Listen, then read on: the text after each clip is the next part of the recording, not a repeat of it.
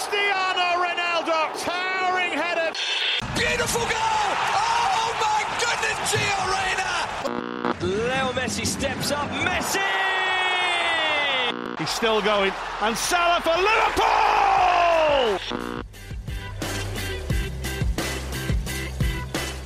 سلام سلام سلام خوش اومدین به رادیو آف ساید پادکست فوتبال اروپا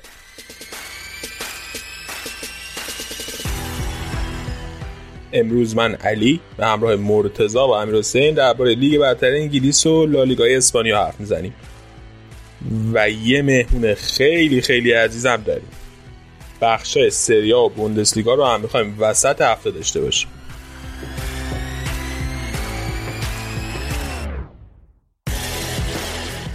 قبل شروع برنامه بریم و یه پرونده ویژه رو که سینا برامون آماده کرده گوش بدیم.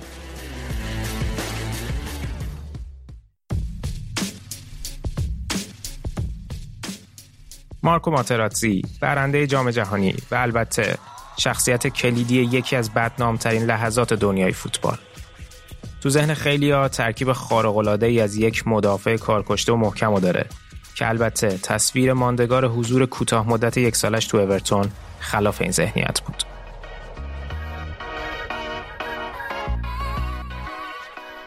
تو آپریل 1999 ماتراتزی پس از اشکایی که به خاطر اخراجش از زمین میریخت از چشم تیم تبلیغاتی گودیسون پارک افتاد. اخراجی که به نظر دیو پرنتیس گزارشگری که اون روز بازی رو برای لیورپول اکو گزارش می‌کرد تصمیم به شدت اشتباهی بود. پرنتیس یادآوری می‌کنه دارن هاکربی تا نزدیکی های پارکند دایو زد. مارکو چندین و چند بار اعتراض کرد ولی به خرج داور نرفت. اون باید متقاعد می‌شد که زمین رو ترک کنه. هواداره بخش خانوادگی گودیسون پارک تو آروم کردن ایتالیایی ناامیدی که می‌رفت از خط کناری زمین به سمت تونل ورزشگاه بره ناموفق بودند. تا جایی که مدیر رسانه تیم ال مایرز مجبور شد تا مداخله کنه. مایرز به اتلتیک میگه به چشم می‌دیدید که چقدر شکننده بود. من عادت داشتم کنار تونل بیستم. اون خیلی ناراحت بود. و والتر سمیت مربی اورتون رو به من گفت محض رضای خدا برو و به دادش برس. فکر می‌کنم سمیت بیشتر از هر چیز دیگه ای ناامید شده بود. تا امروز این صحنه تصویر پوچیه که به بهترین نحو طبیعت پرتلاطم حضور کوتاه ماترازی تو مرسیساید رو به تصویر می‌کشه. این مدافع بازنشسته سالا بعد به مجله فورفورتو میگه اون کارت قرمز به نظرم کاملا اشتباه بود ولی تو انگلستان وقتی رنگ کارت قرمزه یعنی قرمزه هیچ بهانه‌ای پذیرفته نیست این به من چیزای زیادی یاد داد. یاد گرفتم که غریبه بودن توی یک کشور جدید یعنی چی. مایرز همچنین اینجوری به یاد میاره که اگه بخوام یه چیز مهم راجع بهش بگم اینه که هیچ وقت اورتون رو خونه خودش ندونست. فکر نمی کنم هیچ وقت خوشحال بود. انگار از همون اول کار محکوم به شکست بود. ماتراتسی که با قراردادی 2.8 میلیون پوندی تو تابستون 1998 از پروژه خریداری شده بود به همراه بقیه بازیکنهای تازه به خدمت گرفته شده مثل اولیویه داکو، جان کالینز، دیوید آنسورد و استیو سیمونسن می‌رفتن تا دوران درخشان جدیدی رو برای اورتون رقم بزنن. اورتون فصل پیش از این داستان با چنگ و دندون از سقوط فرار کرده بود. تساوی یکی یک مقابل کاونتری اونا را از لحاظ تفاضل گل بالاتر از بولتون نگه داشت. برای جلوگیری از تکرار سناریوی مشابه پیتر جانسون رئیس باشگاه اسمیت رو تو بازار نقل و انتقالاتی پشتیبانی کرد و منابع مالی کافی برای خریدای قابل توجه در اختیارش قرار داد.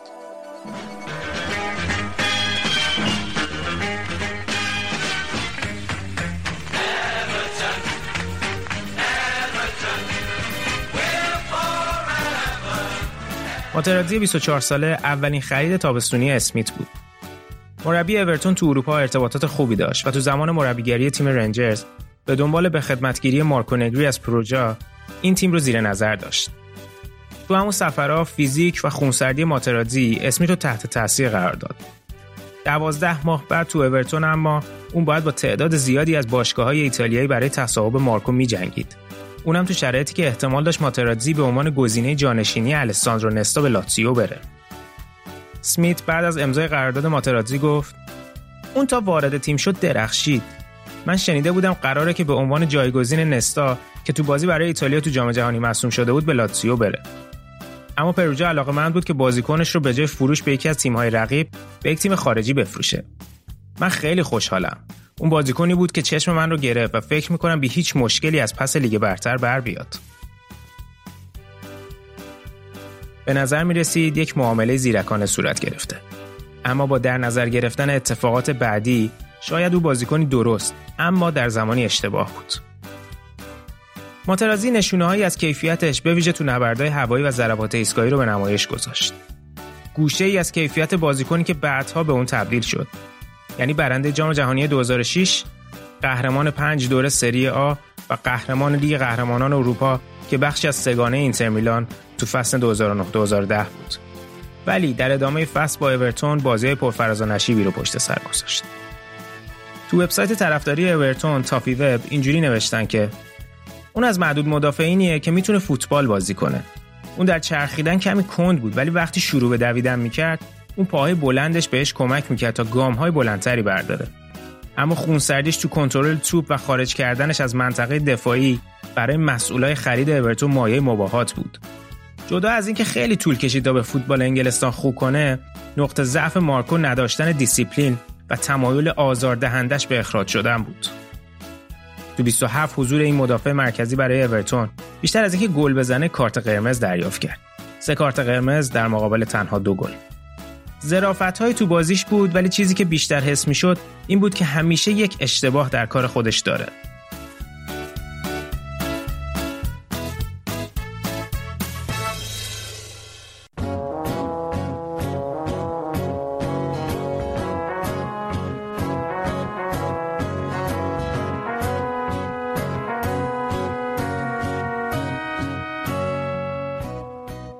اسمیت تصمیم گرفته بود که ترکیب رو به دفاع سه نفره تغییر بده تا ماترازی تو اون جا بیفته.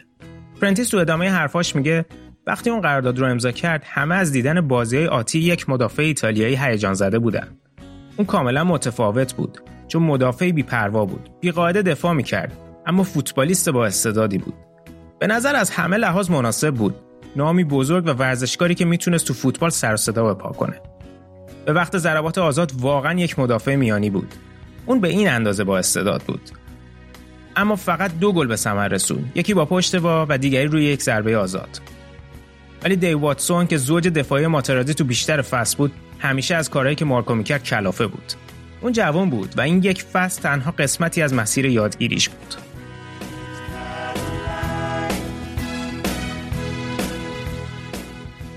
ماتراتزی به سختی تلاش می‌کرد تا با زندگی تو مرسی ساید وفق پیدا کنه. در حالی که می‌تونست کمی انگلیسی صحبت کنه ولی محیط به اندازه کافی برای تازه واردها تسهیل کننده نبود. اورتون افراد با استعدادی داشت که تو تغییراتی که زیر نظر اسمیت و دستیارش آرچی ناکس صورت می‌گرفت کنار گذاشته شدن. تو سیستم مدیریتی قبلی بازیکنها اجازه داشتن قبل از بازی لوبیا روی توست بخورن یا سوسیس و چیپس و بعضی مواقع حق داشتن تو بازی خارج از خونه سری به مغازه‌های fish and chips بزنن. ولی اسمیت بنا داشت تا خیلی از ساختارهایی رو که در اورتون بوده از نو بسازه. کارهایی که تو بهترین حالت نتایج درهمی داشت. clinical و فرصت طلب در مقابل دروازه حریف ولی پر اشتباه در دفاع. باختایی نظیر باخت جلوی تیم ته جدولی ناتینگهام فارست تو خونه ترس از سقوط رو تو دل اورتونیا انداخت. بعد از 24 بازی اورتون فقط موفق به برد تو 5 بازی شده بود. جدایی قهرمان محلی و افسانه‌ای دانکن فرگوسن از تیم اسمیت تو نوامبر همون سال و رفتنش به نیوکاسل باعث شکاف تو تیم شد که به نظر نمی رسید به زودی التیام پیدا کنه. جدایی که نشون داد اورتون بیش از حد توان خودش تو تابستون مایه گذاشته. اورتون به سختی از سقوط نجات پیدا کرد که بخش اعظم اون رو مدیون نه گل کوین کمپل بود. بازیکنی که ماه مارچ به صورت قرضی به خدمت گرفته شده بود.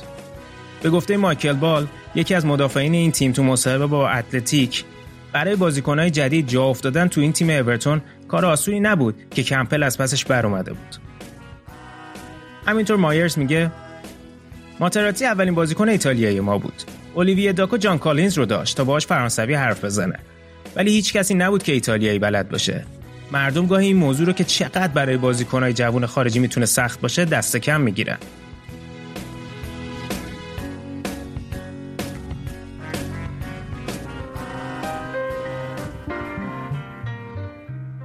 همسر مارکو دنیلا به گفته بود که لیورپول رو جای امنی نمی‌دونه.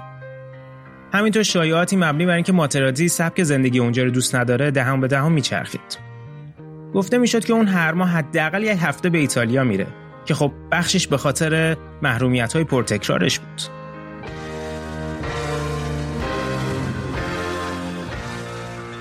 مایرز اضافه می‌کنه به خاطر میارم که اون به خونه اطراف اگبرت منطقه تو جنوب شهر لیورپول نقل مکان کرده بود که به واقع هیچ وقت تو اون ساکن نشد. شخصیت عجیبی داشت، جوانی محجوب و در این حال منزوی. هیچ وقت با مردم عیاق نمی‌شد. می‌تونست انگلیسی صحبت کنه ولی تقریبا ساکت بود و از شوخی های متداول تو رخکنای پرهیاهوی اون دوره بیزار بود. همتیمی ها یه اردوی پیشفست تو توسکانی رو به یاد میارن که به تیم گفته شده بود یک شنبه اصر نمی‌تونن از رستوران هتل استفاده کنن. به گفته یکی از شاهدین ماترادی نسبت به این تصمیم براشفته شده بود و بعدتر تو لابی هتل در حال خوردن یک کاسه گوجه فرنگی دیده شده بود. گواه دیگه ای بود بر عجیب و غریب بودن این بازیکن. کسایی که باش آشنا هستن میگن این به خاطر شخصیت انزوا طلبش بوده. گفته می‌شد که ماترادی با شخصیت گوشگیر خودش دوستای کمی تو اورتون داشت. سرسخت به زم یکی و پیچیده و کمی خجالتی به گفته دیگری. بعدتر تو اتوبیوگرافیش یعنی زندگی یک جنگجو اون مشکلات وفق پیدا کردنش رو شرح میده و می‌نویسه این حقیقت که من یک ایتالیایی بودم کمکی نکرد. نمی‌خوام بگم که نجات پرستی در جریان بود ولی من قطعا نسبت به بقیه گروه تو حاشیه قرار داده شده بودم.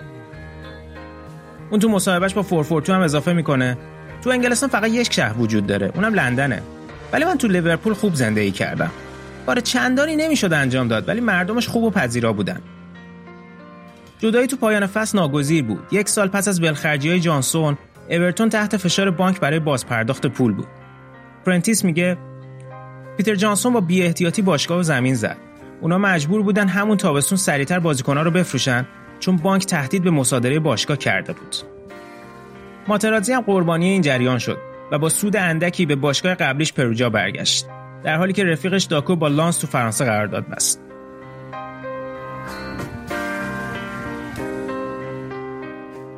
این دوره که ماتراتزی حالا 47 ساله کمتر ازش صحبت می‌کنه.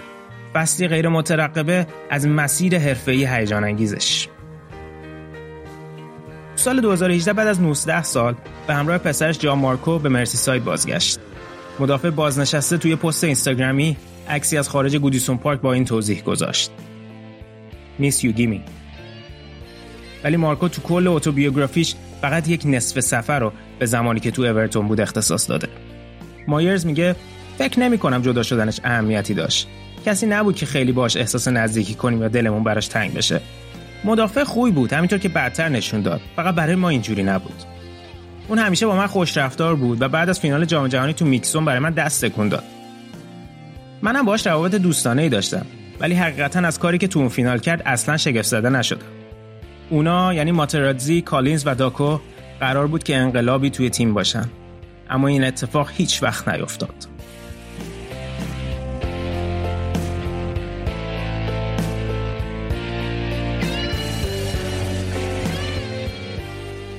این پرونده ترجمه مقاله با قلم پاتریک بویلن ورزشی نویس اتلتیک بود با این عنوان.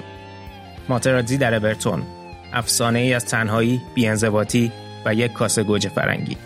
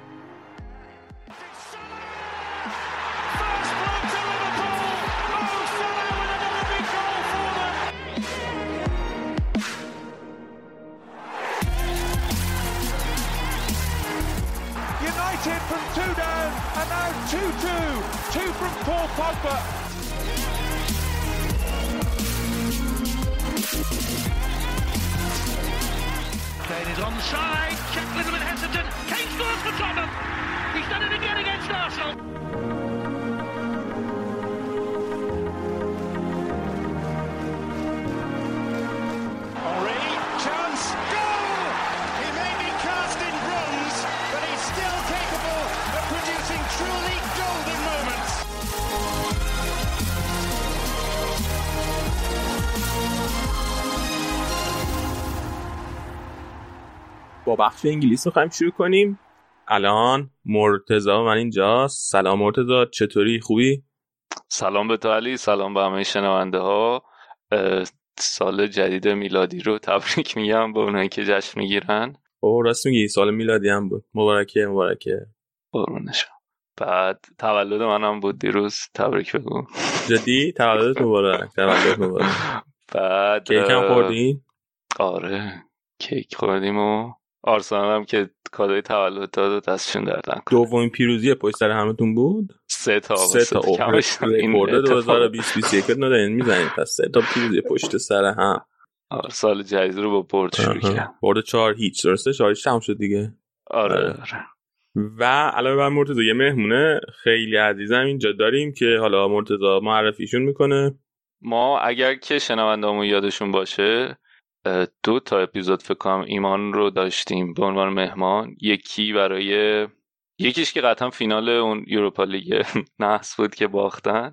یه بارم قبلتر اومده بودن بعد ایمان با یکی از دوستاشون یه پادکست جدیدی رو شروع کردن. الان ما در خدمت اون دوستشون هستیم. پادکست فوتبال تراپی.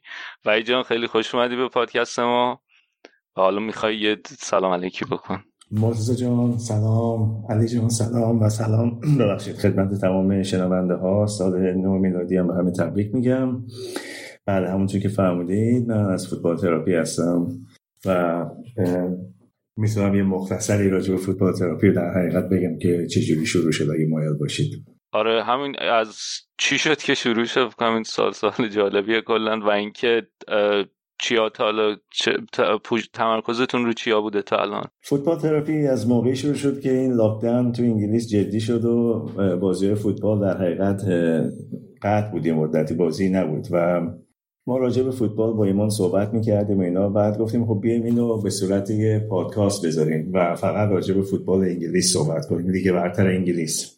و نشستیم صحبت کردیم و بعد یه چند تا فیدبک مثبت گرفتیم و مرحله های راجع به مثلا بعضی از مربی ها صحبت کردیم راجع به بعضی از باشگاه ها صحبت کردیم.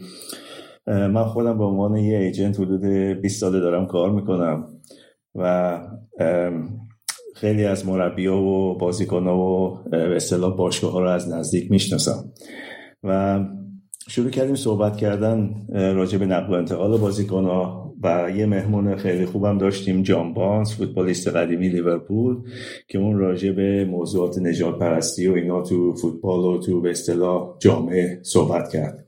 یه اپیزودش رو فقط به اون اختصاص داده بودیم. کسایی دیگه هم هستن که تصمیم داریم حالا در آینده باشون صحبت کنیم که یواش یواش تو پادکست مشخص میشن. خلاصه این خلاصه کار ماست فعلا. 20 سال گفتین ایجنتین. توی خود انگلیس ایجنتین درسته؟ بله بله. با کیا کار کردین؟ آدم خیلی جذابی هم بینشون بوده. آدم های جذابشون کیا بودن یعنی؟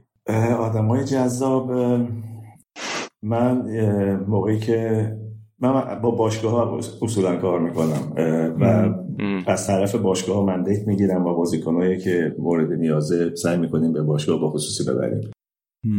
مربی های زیادی هم داشتیم مثل روبرتو دیمتیو سون یورن اریکسون که مستقیما باشون کار کردیم. فوتبالیست ها مثل نگردو یه معامله می‌خواستیم انجام بدیم با که کاکا رو بیاریم چلسی که متاسفانه نشد حرف سالهای پیش این. احتمالا به سنهای شما نمی‌خوره. موقعی که یعنی رفت میلان می‌خواستیم برینش چلسی یا موقعی که از میلان رفت رئال؟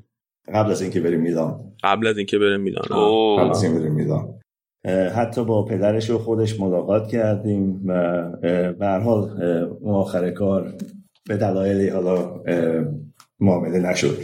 من خودم با ایران کار کردم. یه مدت خیلی کوتاهی البته به حسین کربی از ایران آوردم اینجا و همتون سالی که اومدی اولین باری که اومد انگلیس در حقیقت. اونم اون موقع باشگاه و همتون می‌خواست 450 هزار پوند بده براش که مدیر باشگاهشون باشگاه فولاد این مبلغ رو یک جا می‌خواست که مثلا بره تو ایران و تو روزنامه ها بگه آره ما بازیکنمون رو اینقدر فروختیم به مثلا باشگاه وولز انگلیس. ولی باشگاه وولز می‌گفت که مثلا 250 تا ما جلو میدیم 200 تای باقی رو مثلا اگه 10 تا بازی بیشتر بکنه تو فصل ما اون 200 رو میدیم. حال اونم معاملهشون نشد و دوباره این برگشت ایران و دفعه دومم که اومد اینجا باز آفرش رو من گرفتم ولی دیگه من کاری باش در حقیقت نداشتم. یه ایجنت داشت اون موقع از ایران اومده بود. یعنی اون دفعه که رفت لستر رو شما آفرش رو برش گرفت. بله بله. از آقای مندریج که میشناختیمش اون موقع صاحب لستر سیتی بود. الان اگه فردوس بود اینجا بود از این پرسید حالا واقعا سقر سنی داشت حسین کربیان تو پاسپورتش زده پاسپورتش زده ما با پاسپورتش رفتیم. خیلی اونم خیلی داستان بود. ولی ولی واقعا پسر با معرفتیه. پسر واقعا خیلی خوبی بود. موقعی که اینجا بود. من کاملا ازش راضی بودم. دو هفته با هم وقت صرف کردیم. و چند روز اولش که اومده بود اینجا اصلا زمین یخ زده بود نمیشه تمرین کنن. و خلاصه چند روز ما تو هتل نشستیم و از فوتبال ایران صحبت کردیم و از تیم ملی و خلاصه بازیکنهای قدیمی و خاطراتی رو با هم دیگه داریم به هر حال از انگلیس. خب خیلی عالی. باید حالا بعدا راجبه اریکسون اینا بعد صحبت کنیم آره من اتفاق می‌خواستم اریکسون بعد از تیم ملی یا قبل از تیم ملی؟ اریکسون رو از زمان روما. از موقعی که ایتالیا بود گل شروع گل کردنش بود. بله اون اوایلش خب زمان تیم ملی هم اون شرکتی که اون شخصی که من باش کار می‌کردم آقای اتول استیل به اصطلاح این با ایجنسی ما کار می‌کردیم اسون و مربی دیگه بودن مثل همونجوری که گفتم رابرتو دیمتریو بود استیو کاپل منچستر یونایتد بود موقعی که مربی شده بود. و ما یه مقدار از قراردادا رو که الان از این مربی الان استفاده می‌کنن اون موقع ما نوشتیم. مثلا نمونهش این بود که باشگاه ردینگ اگه مربی موقعی که استیو کاپل اونجا بود اگه مربی بازیکنی رو پیدا ناشناسی رو پیدا کنه و بعد این بازیکن فروش بره یه درصدی برمیگرده از اون به عنوان پاداش برای مربی. و یه چیز دیگه که ما آوردیم تو حقوق مربی نباید از مثلا پنج تا پر درآمدترین بازیکن باشگاه پایین تر باشه که الان این چیزا در حقیقت عادی شده تو باشگاه های قرارداد اینطوری. این مصاحبتون با جان بارنز هم که گفت نه من توصیه می‌کنم گوش بدن بچه ها چون که بارنز اگه من درست یادم باشه یکی از اولین الان نمی‌دونم پولیتیکلی کارکتش به فارسی چی میشه ولی فکر یکی از اولین سیاه پوستایی بود که توی لیگ برتر شروع کرد به بازی کردن اون دهه 80 بله جان بانز از خب از موقعی که اومد تو انگلیس یه راست رفت تیم واتفورد و سن 16 سالگی تو تیم اول واتفورد بازی می‌کرد که واقعا خودش یه کار سختی بود از خارج از انگلیس بیای سن 16 سالگی بتونی تیم اول بازی کنی. و جان بارنز در حقیقت باعث آشنایی ما با اریکسون شد. چون که اریکسون اینو می‌خواست تو ایتالیا. منتها متاسفانه اون تابستونی که جان بارنز قرار بود بره ایتالیا لیگ ایتالیا قانون رو عوض کرد و محدود کرد تیم ایتالیایی رو به دو تا خارجی فقط داشته باشن. و جان بارنز خارجی سومی می‌شد که اون معامله انجام نشد و رفت لیورپول به جای اینکه بره ایتالیا. که دیگه اونجا گل کرد و باقیش. تاریخه به قول خودی. آره. درست سیستر حالا بحث این نقل و انتقال شما حتما یه سال الان یه بزنم رست. الان که برگزیت دیگه انجام شد و امضا کردن و از توی اجاق در آورد آقای جانسن تاثیرش روی نقل و انتقالات لیگ تیمای لیگ برتر چجوری میشه؟ والا فعلا که قرار فوتبال استثناء باشه تو این برنامه. ولی حالا فصل دیگه معلوم نیست جریان چی میشه. فعلا که قرار استثناء باشه. و ما چیزی تازه دریافت نکردیم که بگه اینجوری نیست و اینا هم باید مثلا اجازه کار به خصوصی بگیرن یا کار به خصوصی باید انجام بشه. یعنی موقتا یه فعلا یه تبصره است که فوتبال مشکل نداره. بله فوتبال مشکل نداره. با همون اگه... روال قبل پیش میره. بله. اگه قرارشه که خب تو فوتبال هم مثل کارهای دیگه باشه کار تو انگلیس واقعا سخت میشه چون که خب بازیکنی که شما پیدا کنیم نمی‌خواد صبر کنه که مثلا اجازه کار بگیره تا بتونه بیاد اینجا. می‌خواد مستقیم بیاد انگلیس و مثلا بازی کنه. نمی‌خواد بیاد اینجا مثلا سه هفته چهار هفته پنج هفته بشینه تو خونه و نتونه تمرین کنه و بازی کنه با باشگاه. حالا تعداد بازیکن اونجوری محدود میشه دیگه. تعداد بازیکن غیر انگلیسی که بله. میان اون وقت محدود میشه و سختتر می‌تونن بازیکنای مثلا اروپایی بگیرن. بله درست خیلی بریم درباره بازی که همین امروز انجام شده یه شنبه. بازی چلسی جلوی منچستر سیتی صحبت کنیم که چلسی خیلی بد بود.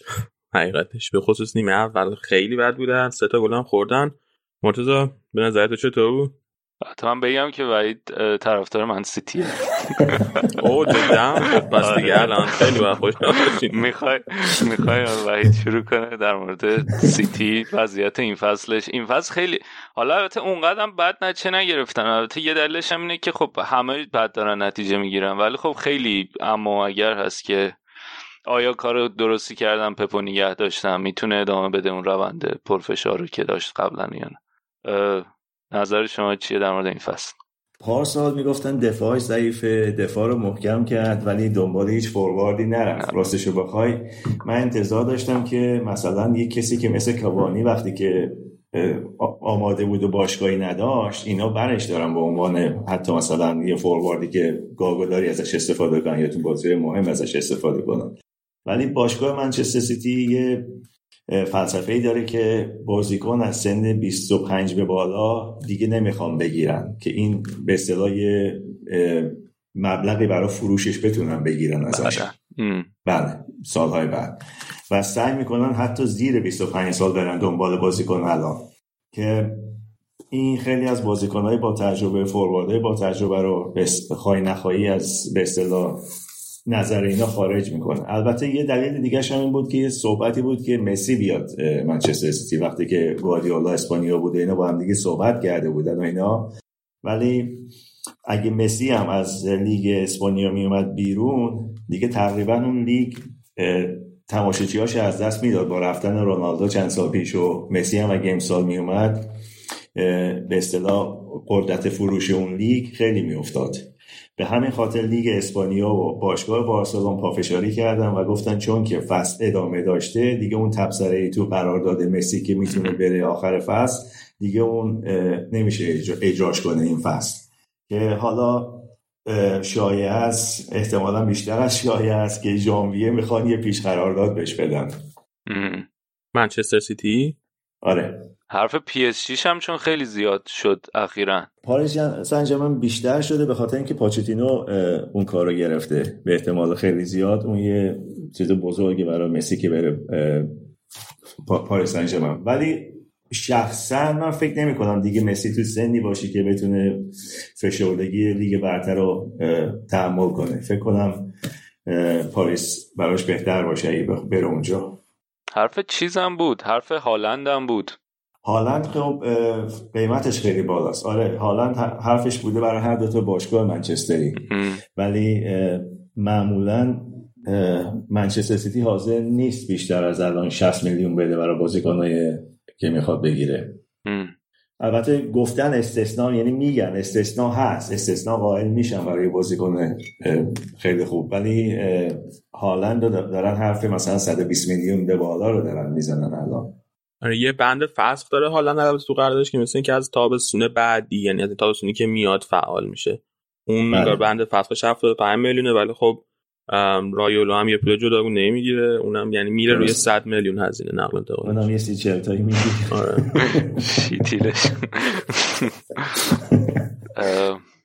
پس یعنی این فصل به نظر تو مشکل حمله رو دارن و لازم دارن یه مهاجم بگیرن؟ من فکر می‌کنم با همین اگوئرو هزوس امسال رو به اصطلاح سر می‌کنه و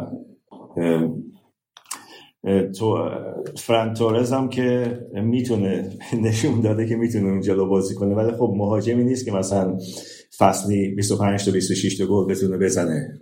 مهاجمی که گل می‌زنه ولی نه اون تعدادی که لازمه اگه بخوای لیگو ببری. لیگو ببری مهاجمی مثل جیمی واردی یه کسی مثل کاوانی اینجور کسا رو احتیاج داری؟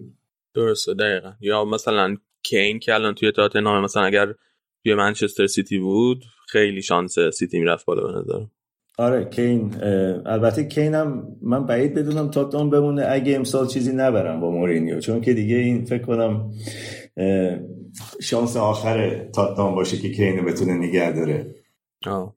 بحث این بود که کین حتی به سیتی هم بره. من اونم خبر شدم که مثل که پیشنهاد 100 میلیون دادن به تاتنهام واسه هری کین. آره هری کین رو دنبالش بودن. من هری کین رو از زمانی یادمه که قرضش داده بودن به لستر سیتی و اون موقع پیرسون فکر کنم manager لستر سیتی بود مربی لستر سیتی بود ناجر پیرسون. بله. اینو رو نیمکت میذاشت اینو بازی نمی‌داد. و من اینو تو بازی به اصطلاح رزروا دیده بودم. از حرکاتش از جاگیریش از به اصطلاح اینکه می‌تونست هم با سر گل بزنه هم از راه دور می‌تونه گل بزنه. من تعجب می‌کردم. این چرا تو تیم لسته که اون موقع ته جدول بود و گل زن می‌خواست این نمی‌تونست بازی کنه. و دوباره پسش دادم به تاتنام. مثلا اون موقع ها من نمی‌دونم چرا اینو کسی دنبالش نرفت. البته از این چیزا زیاد میشه تو لیگ برتر انگلیس. مثلا یه بازیکنی که ما معرفی کردیم به یعنی من خودم رفتم چند بار آلمان اینو دیدم. لیروی سانه. 16 سالش بود اون موقع. من به لیورپول و منچستر یونایتد اینو معرفی کردم. و گفتن این ضعیفه به درد نمی‌خوره. به درد لیگ برتر نمی‌خوره. اون موقع 150 هزار یورو می‌خواستم براش. الانم که بعدم رفت سیتی و بعدم سیتی رفت و بله رفت بایرن برای 50 میلیون رفت بایرن دوباره. بله. خیلی خوب. می‌خوای به من خود بازی مرتضی؟ آره. حالا در مورد این خط حمله سیتی حرف استرلینگ هم خیلی توپ خراب می‌کنه. اون گل دوم بود یا سوم بود؟ سومی بود که این تک به تک شد زاویه رو رفت تنگ کرد. خیلی اونم خیلی من واقعا من اعصابم خورد شد اینطوری بودم که بابا دیگه حالا گلر اونا مندی هم خوب اومد بیرون ولی خیلی اصلا عجیب بود که اینجوری موقعیت برای خودش بد کرد. اون اون تمام کنندگی رو نداره دقیقا همین که گفتین. یعنی یه یه ویژگیه که مثلا امثال واردی و کاوانی دارن استرلینگ اصلا نداره هر چقدر هم بازیکن خوبی باشه. استرلینگ پارسال بد نبود بهترین فرمش رو پارسال داشت. دو سال استرلینگ بد نیست رو فرمه از نظر گل زدن هم بد نبود. ولی مثل بعضی از بازیکنهای لیورپول امسال کمی افت داشته. اصولا خب بازیکن‌ها نمی‌تونن فرمشون سه سال چهار سال پای سر هم نگه دارن. تنها کسایی که من دیدم تونستن این کارو بکنن یکی خود واردی که شما الان اسمش آوردین و یکی هم کوین دبرون است. که من بازی بعد از این ندیدم انصافا حالا درسته برای سیتی بازی می‌کنه ولی زمانی هم که چلسی بود یکی دوتا بازی کرد یا من اینو. باز تو بازی رزرو می‌دیدم بازی بعد از این من ندیدم این بازی هم یکم پستش فرق که گذاشته بودش نوه کاذب و تون فاستان خیلی اذیت کرد به خصوص اینکه کانته نمی‌دونست کیو باید بگیره. بعد نه کانته. خیلی گیج بود. چرا؟ امشب خیلی درد خیلی. ولی این پست رو زمان پلگرینی هم بازی کرد دبروینه موقعی که اگوئرو مصدوم بود این پست دبروینه یکی دو تا بازی بازی کرد. یعنی با... گواردیولا اصلا بازیکنایی می‌خواد که بتونن چند تا پست بازی کنن. ام. مثل فرناندینیو مثل خود دبروینه مثل حتی کانسلو می‌تونه پست های مختلف بازی کنه. بازیکنایی می‌خواد که اگه مثلا مصدومیت داشته باشه بتونه مثلا بذارشون پستای دیگه. مثلا تورز اصلا فوروارد نیست ولی خب به عنوان فوروارد ازش استفاده کرده. سنش کمه اون فکر کنم از خریدای بدی نباشه. تورز خیلی خوب خریدن چون که با 25 میلیون یورو هم فقط خریدن. خیلی ارزون هم خریدن. است بله عجیبه برای منچستر سیتی. هیچ بالای 60 میلیون نه. چون که تا اسمیاد یه 20 میلیون میده قیمت بازیکن. دقیقاً. میگن سیتی دنبالش آره. آره. بعد ولی این بازی چیزم خیلی خوب بودن. برناردو سیلوا هم هشت بودن. تورس وقتی می اومد عقبتر. بعد اینا دائم حرکت می‌کردن تو فضا. حالا بجز اینکه دوتا وینگرا که کیا بودن؟ وینگر استرلینگ بود و سمت چپ یادم رفت. فودن سمت چپ بود. فودن, فودن آره. بود استرلینگ بله. بعد اون اون دوتا هم خیلی خوب. جلون گوندوگان هم امروز خیلی خوب بود. از اون روزایی بود که گوندوگان بازی خیلی خوبش بود. حالا تست اصلیشون بازی با semifinal به اصطلاح کاپ با منچستر یونایتد دیگه. چون که رکورد گواردیولا با سولشار خوب نبوده. نسبت به مربیای دیگه. پارسال که رفت و برگشت. فکر کنم باخت. امسالم که مساوی کردن. درسته؟ آره. امسال مساوی کردن. بازی خیلی بدی بود اتفاقا. بازی خیلی بدی بود. اصلا. آره جفتشون با ترس اومده بودن دیگه. پپ که ترس اینکه گل نخوره و حالا اون رفت و برگشت. سوشارم یه بازه ای بود که خیلی چیز بود شغلش در خطر بود. آره هر دو با ترس رفتن ولی فکر کنم ترس پپ بیشتر بود چون که سه بار بهش باخته بود پارسال آره، دیگه. آره. ولی آره ولی این تغییر تاکتیکی کوچیکی از این تغییرهایی که پپ همیشه میده دیگه مخصوص بازی با حریفش بر اساس اینکه حریف چیه. بله. کاملا کانتر رو فشل کرده بود به اصطلاح تو بازی و اون دو, دو تا هشتا هم اصلا خوب نبودن. یعنی کوواچیچ یکی از روزهای بعدش بود تو چلسی. اصلا بر نمیگشت. اون طرف ماونت هم خوب نبود تو کار. اصلا خط میانی چلسی کاملا اوت شد با این کار. بله خط میانی چلسی امشب چیزی نبود. چلسی الان بازیکنایی که گرفته این تابستون واقعا هنوز جا نیافتادن تو تیمش. یا سیستم لیگ براشون کمی سنگینه هنوز. یا اینکه به اصطلاح لمپارد از اینا خوشش میاد و می‌خواد از اینا استفاده کنه و ثابت کنه که خریدای درستی بودن. چون که واقعا خب ژیرو داشت که رو نیمکت بود تمی ابراهام داشت که گل می‌زنه براشون موقعی که تو هست تو زمین هست. همین که بازیکن سریعه. ولی از هیچ کدوم از اونها استفاده نکرد. تعجب کردم من موقعی که اسم تیم تیمو دیدم. این بازی نبود که مثلا بخواد ورنر رو بذاره تو به نظر من. اونم توی اون پست شما نه که خب ورنر مهاجمه که تکی وایسه تو سیستم 4 3 3 نیست. ورنر عملا یه مهاجم دوم خیلی عالیه. باید کنارش یه مهاجم دیگه بازی کنه. من به نظرم خیلی تص... نامناسبی و خب آخه این آمارم بود که یعنی توی این 4 3 3 یا 4 2 3 که هر جای معمول معمولا وینگر میذاشتش دیگه. و خب آمار خیلی وحشتناکی داشته ورنر این فصل. حس می‌کنم این تغییر رو انجام داد که شاید بتونه بازی بهتری بگیره از ورنر با توجه به اینکه تو wing جواب نمی‌داد و حالا پولیسیک wing چپ خیلی بهتر بازی می‌کنه و زیاش هم برگشته بود می‌خواست راست بذارتش. یه دلیل دیگه هم برگشتن زیاش بود. می‌خواست باشه. بعد ولی آره اصلا تو سه, سه مهاجمه جواب نمیده تو چهار سه سه. یعنی هر کاری هر سمتی بذارتش نمی‌تونه. نه خب این مونده فعلا چه کار کنه با این فکر کنم؟ چون که آره. پولی که داده براش باید بتونه بگی که خب چرا من این پول رو خرج کردم بالاخره؟ برای بازیکنی که من نمی‌تونم جاش بدم تو ترکیب تیمم. و به نظر من با بازیکنهای جوانی که داشت خیلی زود اونا رو کنار گذاشتیم فصل با, این اینکه اینا رو آورده با مبلغ خیلی بالایی. آره دیگه الان مثلا بند خدا هاتسون دویم بد نیست که هاتسون دوی خوبه. یعنی آماده منتظر اینه که بهش فرصت داده بشه ولی به خاطر اینکه یه تعداد زیادی خرید توجه می‌کردن اصلا بهش فرصت داده نمیشه. با بایرن هم کنار نیومدن که بدن تابستون بره حداقل بتونه بازی کنه یه جایی. و دقیقا هم که گفتین قشنگ یه جوریه که انگار می‌خواد ثابت کنه چرا اون پولو خرج کرده و همین باعث میشه که نتایج فدا بشن و نتونن خوب نتیجه بگیرن. آره ولی خب چلسی هم هممون می‌دونیم باشگاهی نیست که زیاد به کسی وقت بده. مهم نیست کیه. دیمتریو خب جام قهرمانای باشگاه اروپا رو برد و اف ای کاپ انگلیس رو برد ولی اخراج شد فصل بعد. و لمپارد هم احتمالا اگر بازیشو به بازی تو جام باشگاه اروپا احتمالا اخراج میشه. متاسفانه باید گفت چون که من فکر می‌کنم کوچ بدی نیست لمپارد. آره زمزمه های رفتنش داره کم کم زیاد میشه. امروز تو سوشال مدیا هم خیلی بود حرف الان به خصوص این که الان توخل آزاده و آلگری آزاده و حتی هم یه سریو میدم و گفتن ناگلزمن رو باید بیارن که با ورنر کار کرده قبلا. آره ناگلزمان منم شنیدم که گفتن بعضیا که شاید ناگلزمان بیاد خوبه که ناگلزمان بیاد ولی مثلا گزینه‌ایه که اصلا الان لایپزیگ وسط فصل قطعا ول نمی‌کنه بیاد آخر فصل هم سخته که بخوان جداش کنن از اونجا. من فکر کنم اگر برن دنبال الگری شاید بهتر باشه الگری مربی هم هست که خیلی مربی عملگرایی ترکیبش میشینه یک هیچ یک هیچ بگیره بره بالا. با ایتالیایی نمی‌دونم فکر نکنم خیلی بسازم به غیر از چرا دیگه؟ او تجربه خوبی داشتن دیگه. کانته. یه فصل. نه با کنته رانیری. با ساری هم که قهرمان لیگ اروپا شدن. خود دیمتو هم بود که آره با اونم قهرمان چمپیونز لیگ شده. نمی‌دونم.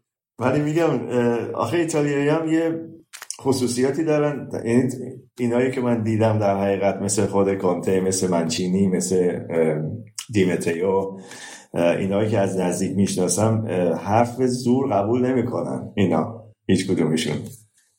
و چلسی آخرین حرف و ابراموویچ باید بزنه. یا دایرکتر فوتبالش. اون خانومه چیه؟ بله.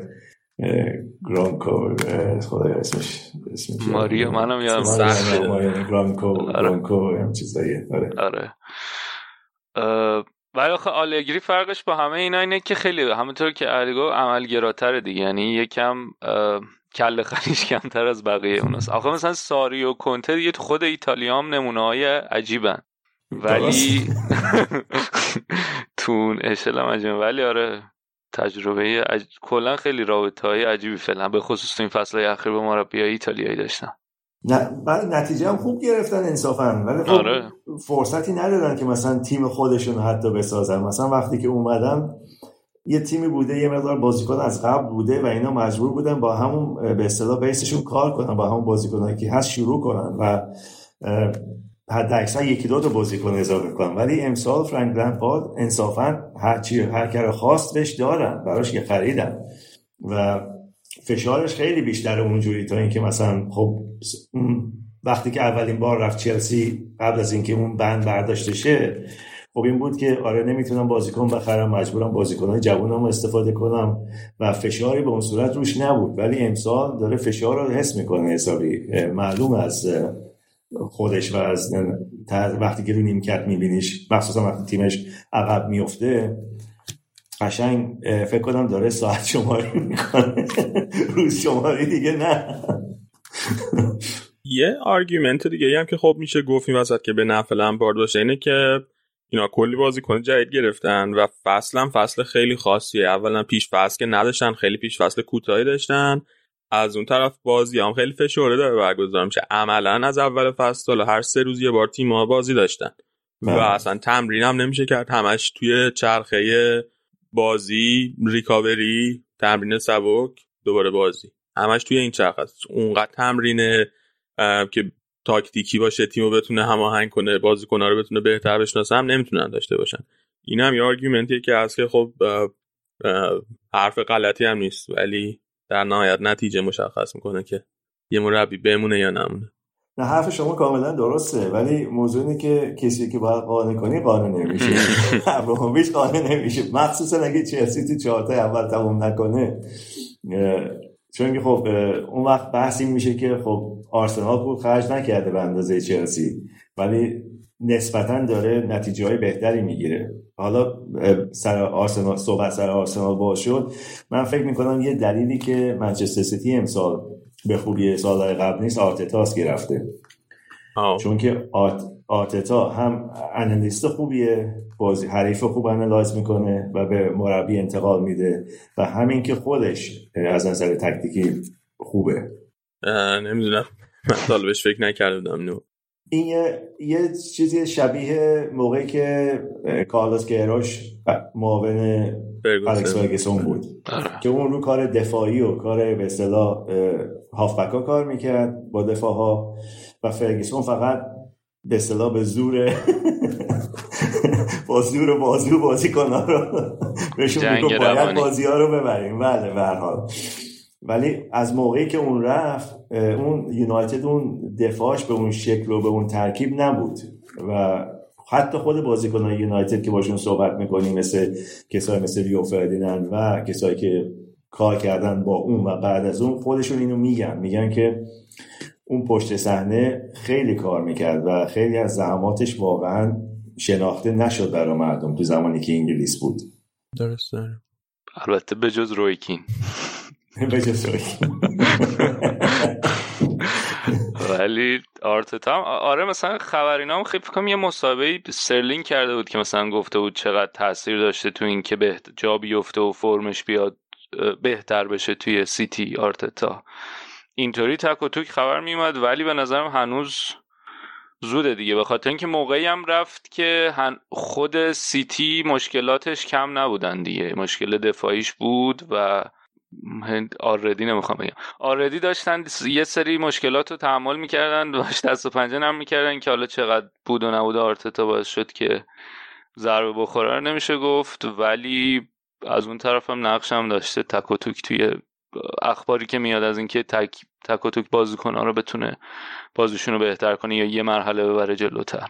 نه آرتتا که صد درصد نقش داشته و اونم همون سیستم پپل می‌خواد پیاده کنه و هر دوشون در حقیقت یه سیستم رو می‌خواستن پیاده کنن و آرتتا حواسش هم به اصطلاح جوانان منچستر سیتی بود و آکادمی هم بود و بازی چند تا بازیکن هم اونجا زیر نظر داشت که اینا رو آورده بود تو به اصطلاح تمرین با تیم یکیشون رو تمرین می‌کردن.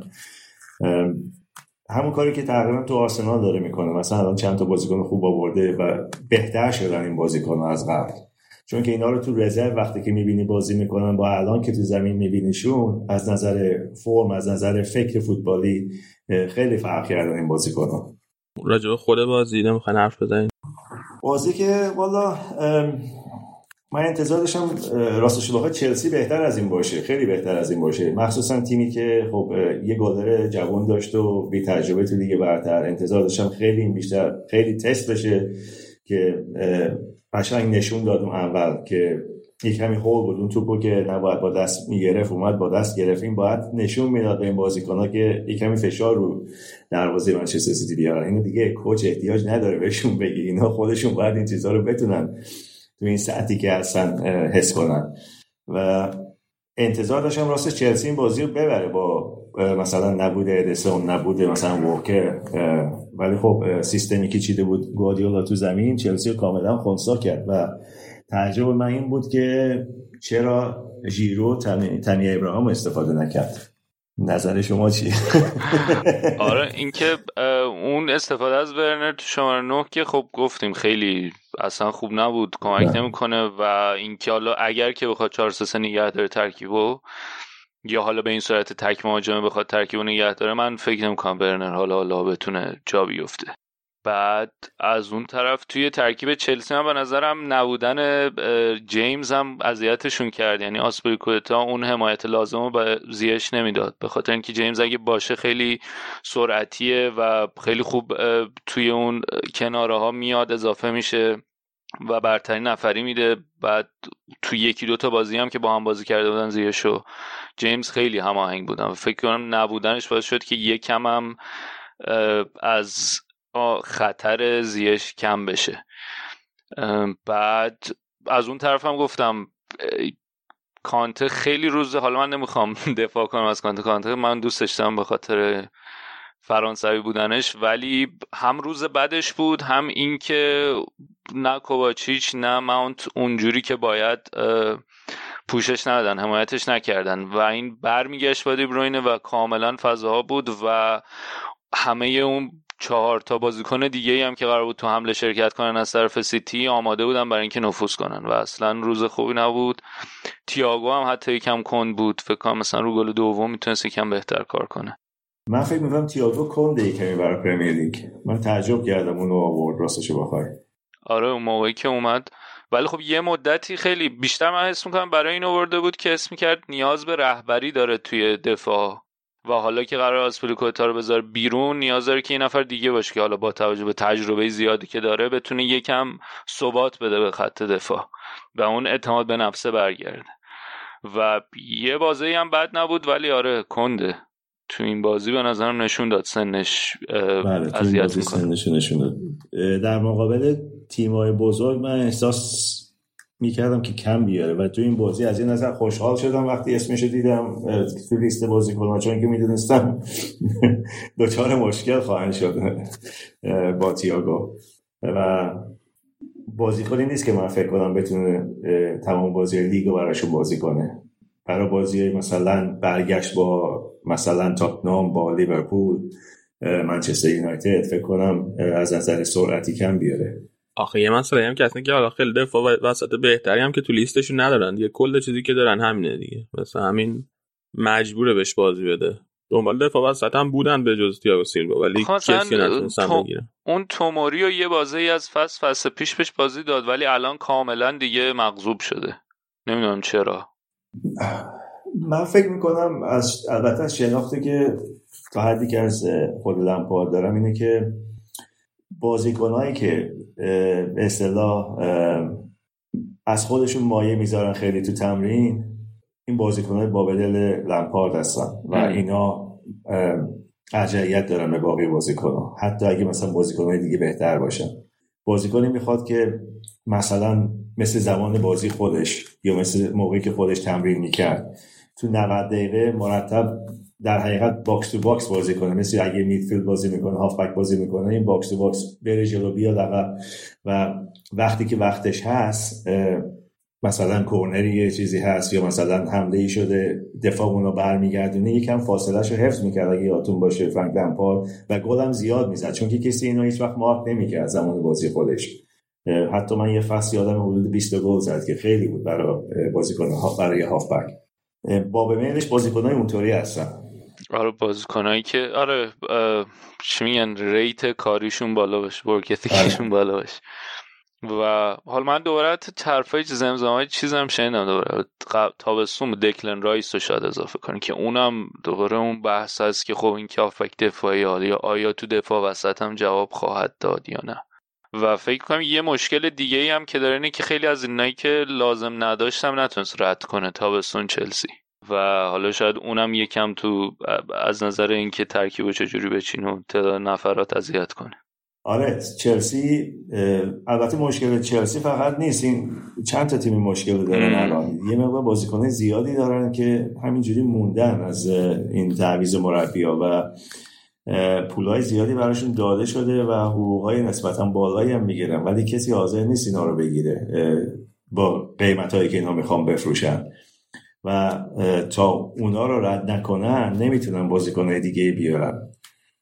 ولی خب چلسی یکی از باشگاهی که بازیکن زیاد داره تو لیگای دیگه دارن بازی می‌کنن تو خود انگلیس تو خارج از انگلیس و یعنی از نظر fit بودن برای بازی کردن تو مسابقه آماده‌ن این بازیکنها. فقط اینی که چلسی الان نمی‌تونه بگیرشون چون که خب squad ها مشخص شده برای لیگ برتر تا ژانویه باید صبر کنه اگه بخواد کسی اضافه کنه بهش. خیلی اگه که راجع به این بازی حرف دیگه ندارین بریم سراغ بازی تاتنهام جلوی لیدز. موافقین؟ باشه بریم. لیدز خیلی راحت به تاتنهام باخت و من خیلی هم انتظارشو داشتم با توجه به سبک مربی دو تا تیم که مورینیو براش براش بازی جلوی تیم بیلسا راحت بشه ببین اتفاقا یه نکته حالا سبک مربی دو تا تیم گفتی یه نکته که این مدت خیلی سر خیلی بحثش بود حداقل توی این رسانه های تصویری انگلیس این بود که هم بیلسا رو خیلی دو قطبی شده بود در موردش که خیلی هم گفتن چرا اینطوری باز بازی می‌کنه و نمی‌تونن بمونن با این وضعیت توی لیگ اگه بخوان ادامه بدن. و از اون طرف یه حالت دو قطبی هم نسبت به مورینیو بود که چرا اونقدر بسته بازی می‌کنه و حالا دو, دو سه تا نتیجه که گرفته بود بازیهایی که می‌تونستن ببرن و واگذار کردن یا مساوی کردن. و دو تا مربیان که کاملا آنتیتز همن دیگه. یعنی مورینیو کاملا نتیجه براش مهمه قهرمانی گرفتن بردن براش مهمه. مدت ها وقتی می‌خواست از خودش دفاع کنه اصلا کاری به سبک بازی و فلسفه اینا نداشت. تعداد جامو می‌گفت. ولی از اون طرف بیلسا کسیه که فکر فقط یه دونه مدال المپیک با آرژانتین داره و کاملا فلسفه براش مهمه و به نظرم یاد اون مصاحبه مورینیو افتادم بعد از قهرمانی توی لیگ اروپا با من یونایتد که اومد گفت آره یه سری مربی هستن که اینا شاعرن اصلا نمیبازن همه بازیاشونو می‌برن ولی من اونطوری نیستم هر از گاهی میبازم و ولی جامم می‌گیرم. که کاملا یعنی تقابل این دوتا بود. مصاحبه قبل بازی مورینیو هم خیلی جالب بود. اخیرا مورینیو از بعد اینکه اومده تاتنهام دیگه خیلی دنبال دشمن سازی نیست. قبلا خیلی اینطوری بود که سعی می‌کرد تو تیم حریف یک نفر رو به عنوان دشمن پیدا کنه و حالا این حالت اون سیج منتالیتی رو ایجاد کنه. الان اصلا اینطوری نیست. و خیلی به نسبت نرمتر راجع به بیلسا صحبت کرده و گفته بود که من خیلی نه برخورد شخصی باش داشتم. فکرم یه گفتش که فکرم یک فصل با هم تو اسپانیا با هم بودیم که در واقع دو فصل هم بودن. هر چهار تا بازی هم فکر کنم برده رئال از بیلباو تابلو نیست تابلو رئال. و آره قبل گفته بود که اصلا بحث شخصی هم نیست و تو این تقابلم بیلسا هم بعد از حالا اون باخت بعدی که به یونایتد داده بودن دو تا برد نسبتا خوب گرفته بودن. نیوکاسل رو پنج زده بودن و پنج هم که وستبرومو بردن. ولی همون کار خودشو کرد دیگه. هم دقیقا همون چیزی که انتظار می‌رفت از هر دو مربی به نمایش گذاشته شد و حالا شاید اگه اون پنالتی رو نمی‌داد نیمه اول لیدز روی اشتباه گلرشون می‌تونستن امید داشته باشن که حالا بازی بتونن نگه دارن. ولی خب گل اول خوردن از تیم مورینیو خیلی دیگه کارو سخت می‌کنه. کاملا یعنی بازی رو می‌بره تو همون جوری بازی ادامه پیدا خواهد کرد که مورینیو می‌خواد. و بعدم روی درخشش سونوکین که دیگه ما هر هفته داریم میایم اینجا میگیم آمار گلزنش و حالا نه تنها آمار که از نظر بهرهوری هم خیلی فوق العادن برد بازی رو و ولی کماکان به نظرم این سوال میمونه. این سوالی که راجبه هر دوتا مربی بود که آیا لیدز با بیلسا می‌تونه بمونه و آیا م... تاتنهام با مورینیو می‌تونه جام بگیره این فصل؟ خب مورینیو همونجوری که فهمیدی سیستمی که بازی می‌کنه در مقابل تیمایی مثل لیدز منچستر سیتی این ایدئال براش این تیمو با این تیمو بازی کردن و نتیجه هم می‌گیره از اینا. لیدز صد درصد امسال می‌تونه تو لیگ برتر بمونه. با اینکه گل زیاد می‌خورن ولی خب تیم به اندازه کافی هست که اینا بتونن امتیاز ازشون بگیرن و بمونن. حالا خب فصل دیگه کمی سختتر میشه براشون چون که خب سیستم بازیشون رو باشگاه خوب می‌شناسن و analyze می‌کنن و به این سرعت نمی‌تونن بازی کنن. ولی کاری که بیلسا کرده تو لیدز بازیکنهای خیلی جوان جمع کرده دور خودش. بازیکنهای خیلی fit ی هستن چون که برعکس همه باشگاه ها لیدز دو تا session داره هر روز برای تمرین. صبح دارن بعد نهار دارن استراحتی که بعد بعد از نهار دوباره دو ساعت دیگه تمرین دارن. و بازیکناشون خیلی fit ن. هیچ وقت نمی‌بینی بازیکنی از لیدز خسته بشه تو 90 دقیقه یا 95 دقیقه که الان بازی ها همه 94 95 دقیقه شده. و تو کاپای دیگه هم فکر نکنم بمونن زیاد چون که کوشششون اونه که تو لیگ برتر بمونن فقط به هرچی می‌تونن بالاتر تموم کنن. بنابراین مشکلی من نمی‌بینم تو اینکه لیدز لیگ برتر بمونه. و مورینیو همونجوری که دوباره گفتی فقط دنبال اینه که یه چیزی امسال با تاتنام ببره و فکر کنم اگه نبره فشار خیلی روش خواهد بود. قبل از شروع فصل من فکر می‌کردم سیستمی که مورینیو خواهد بازی کرد با بازیکنهایی که داره شاید حتی لیگ برتر رو ببره امسال. ولی یه چند تا نتیجه بد داده. البته خب لیگ امسال خیلی نزدیکه و معلوم نیست واقعا تو این دوران به اصطلاح که به اصطلاح نیمه نهایی اون Carabao Cup هست. بازی های لیگ هستن FA Cup شروع میشه و همینجوری بازی رو پشت سر هم میاد. اگه squad ش رو بتونه سالم نگه داره برمیگرده تو چهار اول به نظر من به راحتی. آره تو چهار اول که الانم چهارم البته. هم امتیاز با سیتی و اورتونن. سیتی یه بازی کمتر از این دوتا داره. اگه ببره میره میچسبه به لیورپول یونایتد. ولی راجبه لیدز منم فکر کنم موندنش تقریبا قطعیه. این الان اینا 23 امتیاز گرفتن. یه تیمی توی لیگ برتر. با 17 تا بازی. یه تیمی توی لیگ برتر اگر 40 امتیاز بگیره دیگه عملا غیر ممکنه که بیفته. اینا یه نیم آره. فصل و دو, دو تا بازی. یعنی بیشتر از یه نیم فصل واسه اینکه 17 امتیاز دیگه بگیره. و خیلی بعیده که نمونن توی لیگ. الان رتبهشون هم بد نیست. 12 جدول. هم امتیاز با آرسنال هم هستن. بیشتر به به اصطلاح یوروپا کاپ نزدیکترن تا به پایین جدول از نظر آره. امتیازی بخوای حساب کنیم امسال راستش من فکر می‌کنم برایتون بیفته. جدا. برعکس برعکس باقی که میگن نه فکر نکنم. شفیل که بیخیالشون متاسفانه رفته. ولی چون که فولام دو تا بازی کمتر از برایتون داره الان. فکر کنم سه امتیاز عقبتر از برایتون آره. فولام 11 امتیازیه با 15 تا بازی برایتون 14 امتیازیه با 17 تا بازی بله. و موقعی که کریسیوتون برایتون بود من زیاد میدیدمش چون که خب یکی از کسایی که ما خیلی سال میشناسیمش و اینا اونو به اصطلاح اخراج کردن و به اصطلاح گراهام پاتر رو آوردن یکی از شرایط این بود که تیم فوتبال بهتری بازی کنه. گلای بیشتری بتونم بزنم. ولی من راستش این فرق رو نمی‌بینم توش با تیم کریس هیوتون و اون به زور موند لیگ برتر. ولی خب از لیگ پایینتر آوردشون لیگ برتر و موند باهاشون لیگ برتر که بیرونش کردن و جاشم از نظر مکان تو جدول با برایتون امسال یا پارسال فرقی به اون صورت نداشت. من فکر نکنم امسال دیگه برایتون بتونه از چنگ رفتن پایین خارج بشه. ولی تا یه مقطعی از نظر ایکس جی فکر مثلا یا اول بودن یا تو ستای اول بودن. اون هفته های اول خیلی بد شانسی می آوردن بازی رو که نتیجه نمی گرفتن مخصوصا بازی با منچستر یونایتد. اون که بازی باید اون بازی رو باید می بردن ما اون روز برایتونی بودیم. ولی نه. چند تا بازی بدشانسی آوردن آره. ولی الان واقعا میگم اون شبم که دو شب پیش بود دیگه مساوی کرد برایتون. یعنی بازی نبود که اینا باید سه تا عقب میافتادن در حقیقت. بازی بود که باید می‌تونستن کنترل کنن و نتیجه بگیرن ولی تیمش نمی‌تونه گل بزنه. یکم مشکل داره و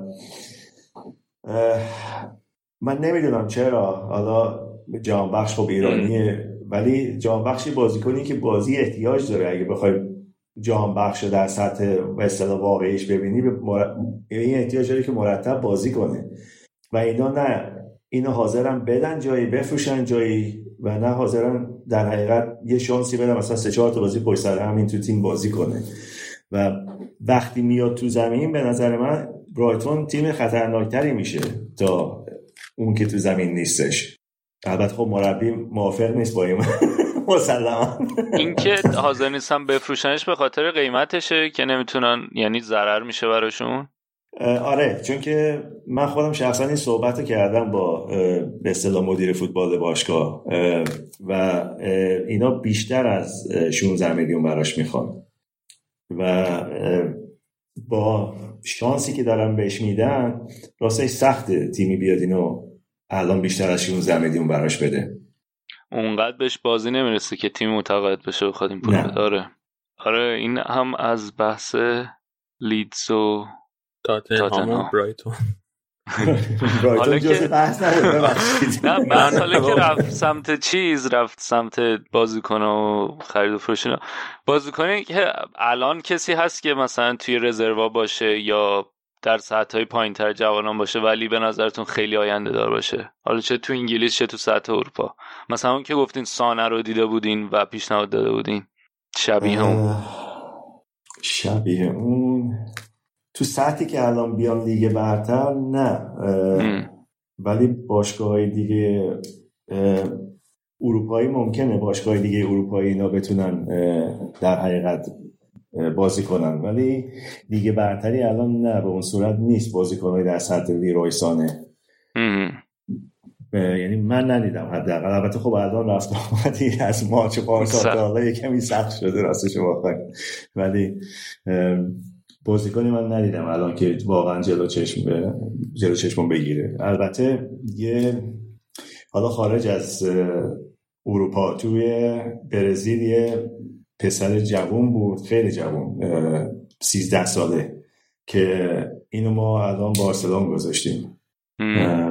و واقعا این حدود شاید 8 سال 9 سال بالاتر از سنش بازی می‌کنه از سطح بازیش. اسمش چیه؟ نه نه اسمش الان داره آره. اسمش الان اوکی اوکی. نمی... نمی‌تونیم بگیم چون که بازیکن حالا اگه بازیکن خوبیه ندونش ولی به بارسا. متاسفانه اونجاست. بله چون که بارسلون به پدرش هم در حقیقت کار دادن اونجا و خانوادگی رفتن چون که به خاطر فوتبال نمی‌تونه بچه تو اون سن اینا در حقیقت مهاجرت کردن به بارسلون به اسپانیا. مسی از توش در میاد؟ هنوز خیلی راه مونده. بعد این کلا چجوریه این فرایند این که این بازیکن رو یعنی استعدادیاب دارین توی جای مختلف که بازیکن رو پیدا می‌کنن به تو معرفی می‌کنن؟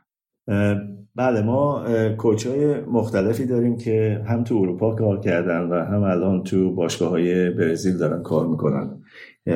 و آمریکای جنوبی به طور کلی اوروگوئه شیلی و آرژانتین. اینا به ما مثلا میگن یه بازیکنی هست تو سن مثلا 13 14 سالگی که فکر می‌کنم تو مثلا لیگ اروپا بتونه بازی کنه.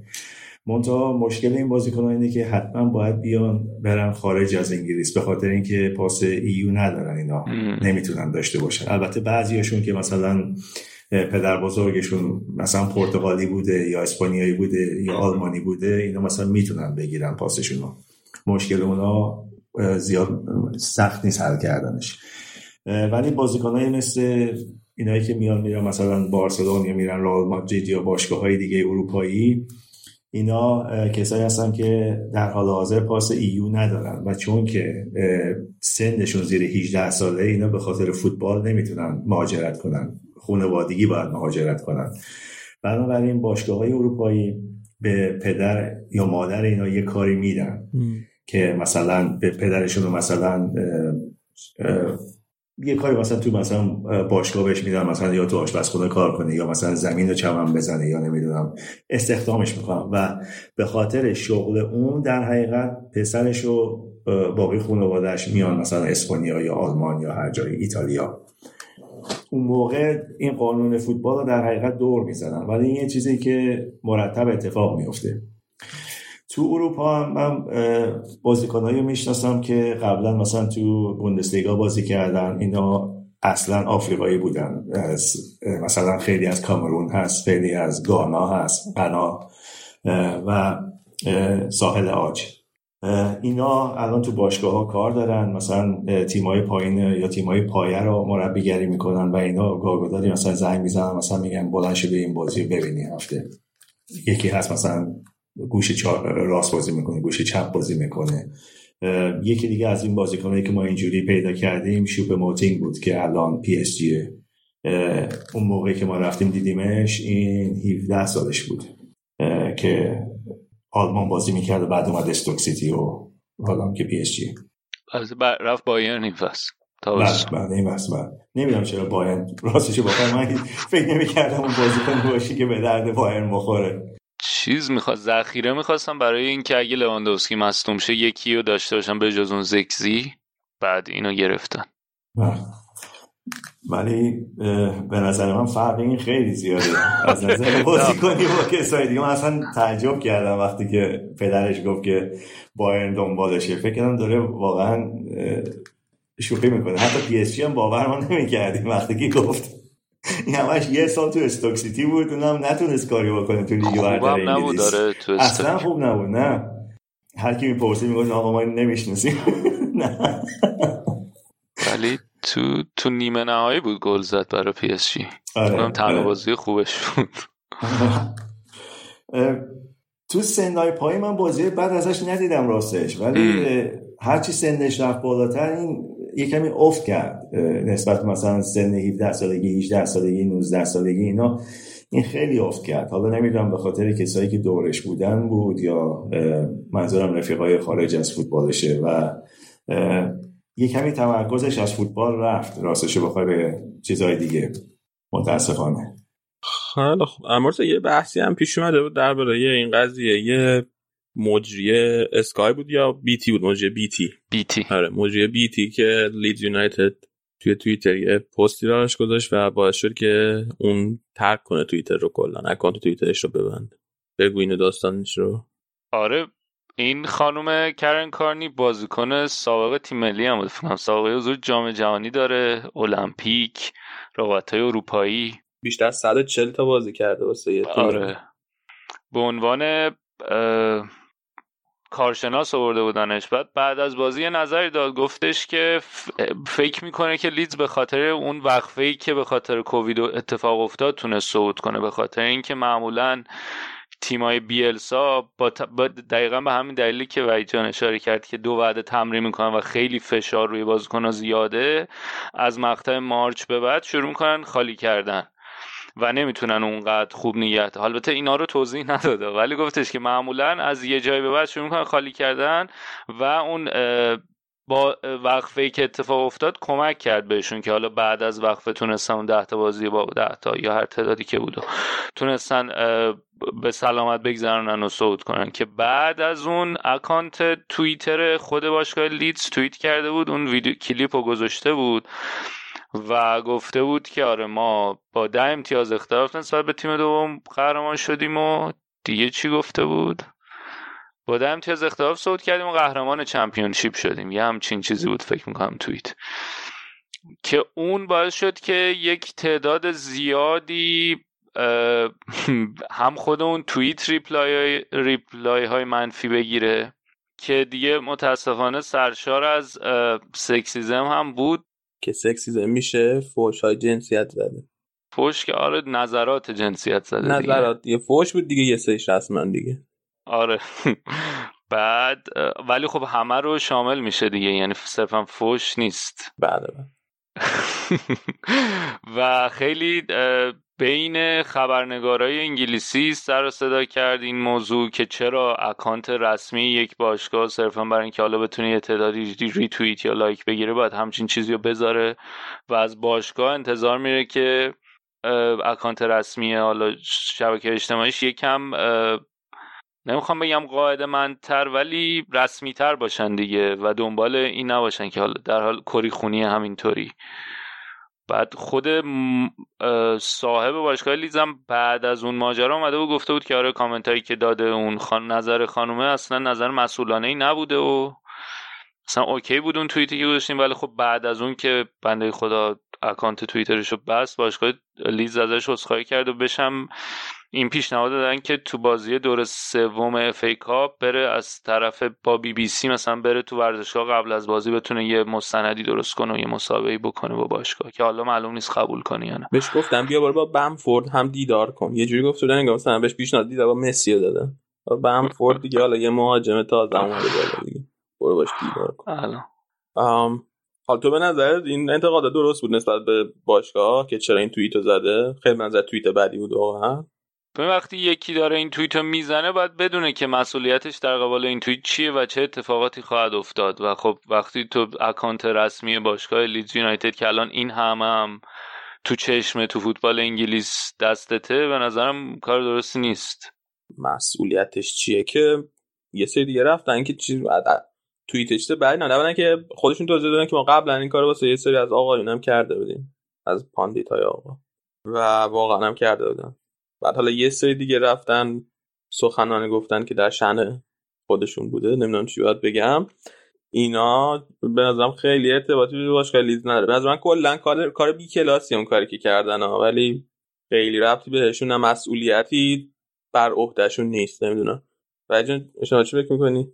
حالا از این مسائل زیاد پیش اومده. البته خب تماشاچی ها یا به اصطلاح اون گروهی که تماشاچی یه باشگاه بهش ملحقا وقتی که یکی تو به اصطلاح تلویزیون یا از طریق اسکای باشه بی بی سی باشه یا بی تی اسپورت باشه یه حرفی می‌زنه راجع به تیمشون فورا مردم بهشون میپرن. ولی خب یه اینجا حالا من نمی‌دونم باقی کشورهای دنیا یکم بهتر از اینجاست. اینجا یه چیزی هست که هنوز اگه یه فوتبالیست مردی حرفو بزنه بیشتر قبولش دارن تا یه فوتبالیست زن حرفو بزنن و اگه این انتقاد البته انتقادی نک... انتقادی نبود. خب واقعا تیمش تو حتی چمپیونشیپ هم سال قبلش یه کمی کم آوردن به خاطر خستگی بازیکنان.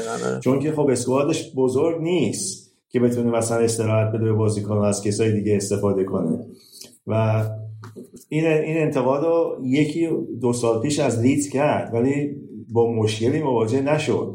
حالا چون که میگم این حالا اصطلاح فوتبالیست زن بود و اینا قبول ندارن و اینا یه کمی بیشتر بهش مردم پریدن. ولی خب باشگاه لیدز نباید قاطی این چیزا بشه به نظر من. باشگاه ها نباید قاطی بشن. چون که کسی که از طرف باشگاه توییت می‌کنه و اینا یه مسئولیت بزرگی داره همونطوری که شما گفتیم مرتضی خان. و این باید اونا یه فاصله بین خودشون و یه شخص معمولی که به اصطلاح توییت می‌کنه یه چیزو بدونن و خودشون تو اون سطح نیارن به نظر من. من ولی نظرم اینه که در نهایت واقعا شاید بد هم نباشه به طور کل این بحث بیاد بالا یه همچین اتفاق بیفته. اون آدمایی که ممکنه این کارو بکنن بیان یه همچین کامنت هایی بذارن. بعد با برخورد بقیه مواجهشن با برخورد مطبوعات مواجهشن با برخورد بقیه هوادار مواجهشن. و کم کم کلا اون فرهنگ و اون ذهنیت بریزه. ببین آره ولی اولا که خب فض... فضای آخه ولی یک نفر قربانی میشه اینجا. الان فشاری که روی اون کارشناس هست بعد آدمی هم نیست که حالا مثلا صرف هم به خاطر اینکه اینا می‌خواستند دیورسیتی باشه تو تیمشون یا حد یه کارشناس زن داشته باشن بیارنش. که آدمی که سابقه کاری مشخص داره به درد این کار می‌خوره. و اینکه حالا به قیمت اینکه یه نفر رو اینجوری باش بکنن بعد بخواد اونا اون راههای خیلی بهتری هست برای اون آموزشه. یعنی همین خود باشگاه تک تک می‌تونن کارهای دیگه ای انجام بدن یا خود رسانه ها می‌تونن تک تک کارهای دیگه ای انجام بدن تا اینکه یه همچین موقعیتی پیش بیاد. یک نفر این فشار روانی و روحی روش باشه که اکانت توییترش رو ببنده که حالا به ازای این بقیه یاد بگیرن که واکنش یعنی چیه چه نباید این کارو بکنن. این مسائل بوده. مثلا اگه شما یادت باشه الکس گات که هم سیاپوسته هم یه فوتبالیست زن بوده و برای باشگاه آرسنال هم خیلی افتخاراتی آورده و خیلی مدال برده و کاپ برده و اینا. و به اصطلاح الوکا که یکی دیگه هست که از تیم ملی به اصطلاح کنارش گذاشتن به خاطر اینکه می‌گفت مربیش نجات پرست بود و اینا وقتی که یه کامنتی می‌دادن من الکس اسکات رو یادم قشنگ. وقتی که یه صحبتی می‌کرد تو فوتبال یا یه چیزی توییت می‌کرد خیلی حرفای نجات پرستی به زده می‌شد. یعنی خیلی حرفای خیلی بد به زده می‌شد. اصلا ربطی به فوتبال نداشت. فقط به خاطر اینکه اولا یه سیاپوس بود بعد یه زن فوتبالیست بود داشت مثلا راجع به فوتبال به اصطلاح مردا صحبت می‌کرد. و حتی بعضی از پیامایی که براش فرستاده می‌شد که اصلا شما فقط باید بچسبین فوتبال زنا اصلا کاری به فوتبال مردا نداشته باشین. نمی‌دونم شما نمی‌تونین فوتبال بازی کنین. نمی‌تونین مثلا در مقابل تیم مردا فوتبال بازی خب این یه چیز واضحی از نظر قدرت فیزیکی و اینا. خب یه کمی سخته مثلا برای یه تیم مثلا خانم بیاد با یه تیم آقایون بازی کنه حالا فرق نمی‌کنه چیز تو چه سطحی. ولی میگم اینکه مردم فورا شروع می‌کنن حرفای بد زدن و انتقاد کردن از مفسرهای فوتبال یا کسایی که دعوت شدن اونجا که نظر بدن این یه چیزی که متاسفانه مخصوصا اگه زن باشن یه چند سالی هست که خیلی به اصطلاح رایج شده آره. حالا من خود اتفاقا حرفی هم که زده به من حرف غیر معقولی هم نبوده راجع به لید آره. واقعا نظر فیزیکی مشکل پیدا می‌کنن طولانی مدت نه حرف درستی زده. این چیزی که تیمای بیاسا مخصوصا تو چمپیونشیپ نشون داد سال قبلش. اینا طرف های آخر فصل جلو بودن خیلی جلو بودن. بعد همینجوری به ترتیب شروع کردن باختن اومدن پایین که خارج شدن از به اصطلاح اول. و نه حرف بعدی نزده به باشگاه بازی کنه خب هر کسی باید بتونه نظرشو بگه. حالا اگه مثلا باشگاه هم فکر کنه حرف بعدی زده یا تماشاچی هم فکر کنه حرف بعدی زده به نظر من نباید مثلا توهین کرده کسی. نظر شخصیش بوده. حالا شما اگه موافق نیستی نظرتو بگو. ولی دیگه کار به رنگ پوست طرف و نمی‌دونم اینکه زنه یا چیزی این این ربطی به این موضوع نداره. نظرش پرسیدم نظرش گفته. خیلی خب مرتضی می‌خوای بقیه نتایجم سریع نگاهی بندازیم بهشون؟ آره حتما. لستر امروز دو یک نیوکاسل رو برد. و الان فکرم 29 نه 32 امتیازی سومن. یونایتد تونست بازشو ببره با پنالتی و از جان گذشتگی اریک بایی. یونایتد هم امتیاز لیورپول شد با تعداد بازی برابر. لیورپول بازیش دوشنبه است. اورتون باخت. در یه, یه بازی روند خوبی داشتن پیدا می‌کردن ولی نتونستن ادامه بدم فکر می‌کنم جمعه بود. داره یکیچ به وستهم باختن.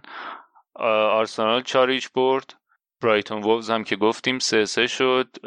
شفیل هم که گفتیم دوباره باختن. کریستال پالاس دو ایچ بردشون. و همین بازی های این هفته و فردا هم یه تک بازی است. لیورپول ساوثهمپتون. خیلی خب بچه دست درد نکنه که اومدی برنامه ما. خیلی ممنون و اگر حرف خداحافظی چیزی هست ما میشنویم. خیلی ممنون از وقتی که دادین. میبخشین یه کمی. این اینترنت رو تو یه کمی همکاری نکردیم. می‌دونم حالا به چه دلیلی ولی ما معمولا از این مشکل نداشتیم. بابا اوکی مشکل اینترنت که همیشه هست. ولی خیلی ممنون از فرصتی که دادین. خیلی خوشحال شدم از آشنایی با شما. انشالله که بتونیم در تماس بمونیم و یا اینجا یا شخصی صحبتامون رو ادامه بدیم. مسئله ای نداره حتما. همه شمایی هم که دارین گوش میدین برین پادکست فوتبال تراپی رو subscribe کنین بهش. منم لینک کست باکسش می‌ذارم توی توضیحات این برنامه. از اونجا می‌تونین پیدا کنین. ما بریم یه استراحتی بکنیم بعدش برمیگردیم با بخش لالیگا.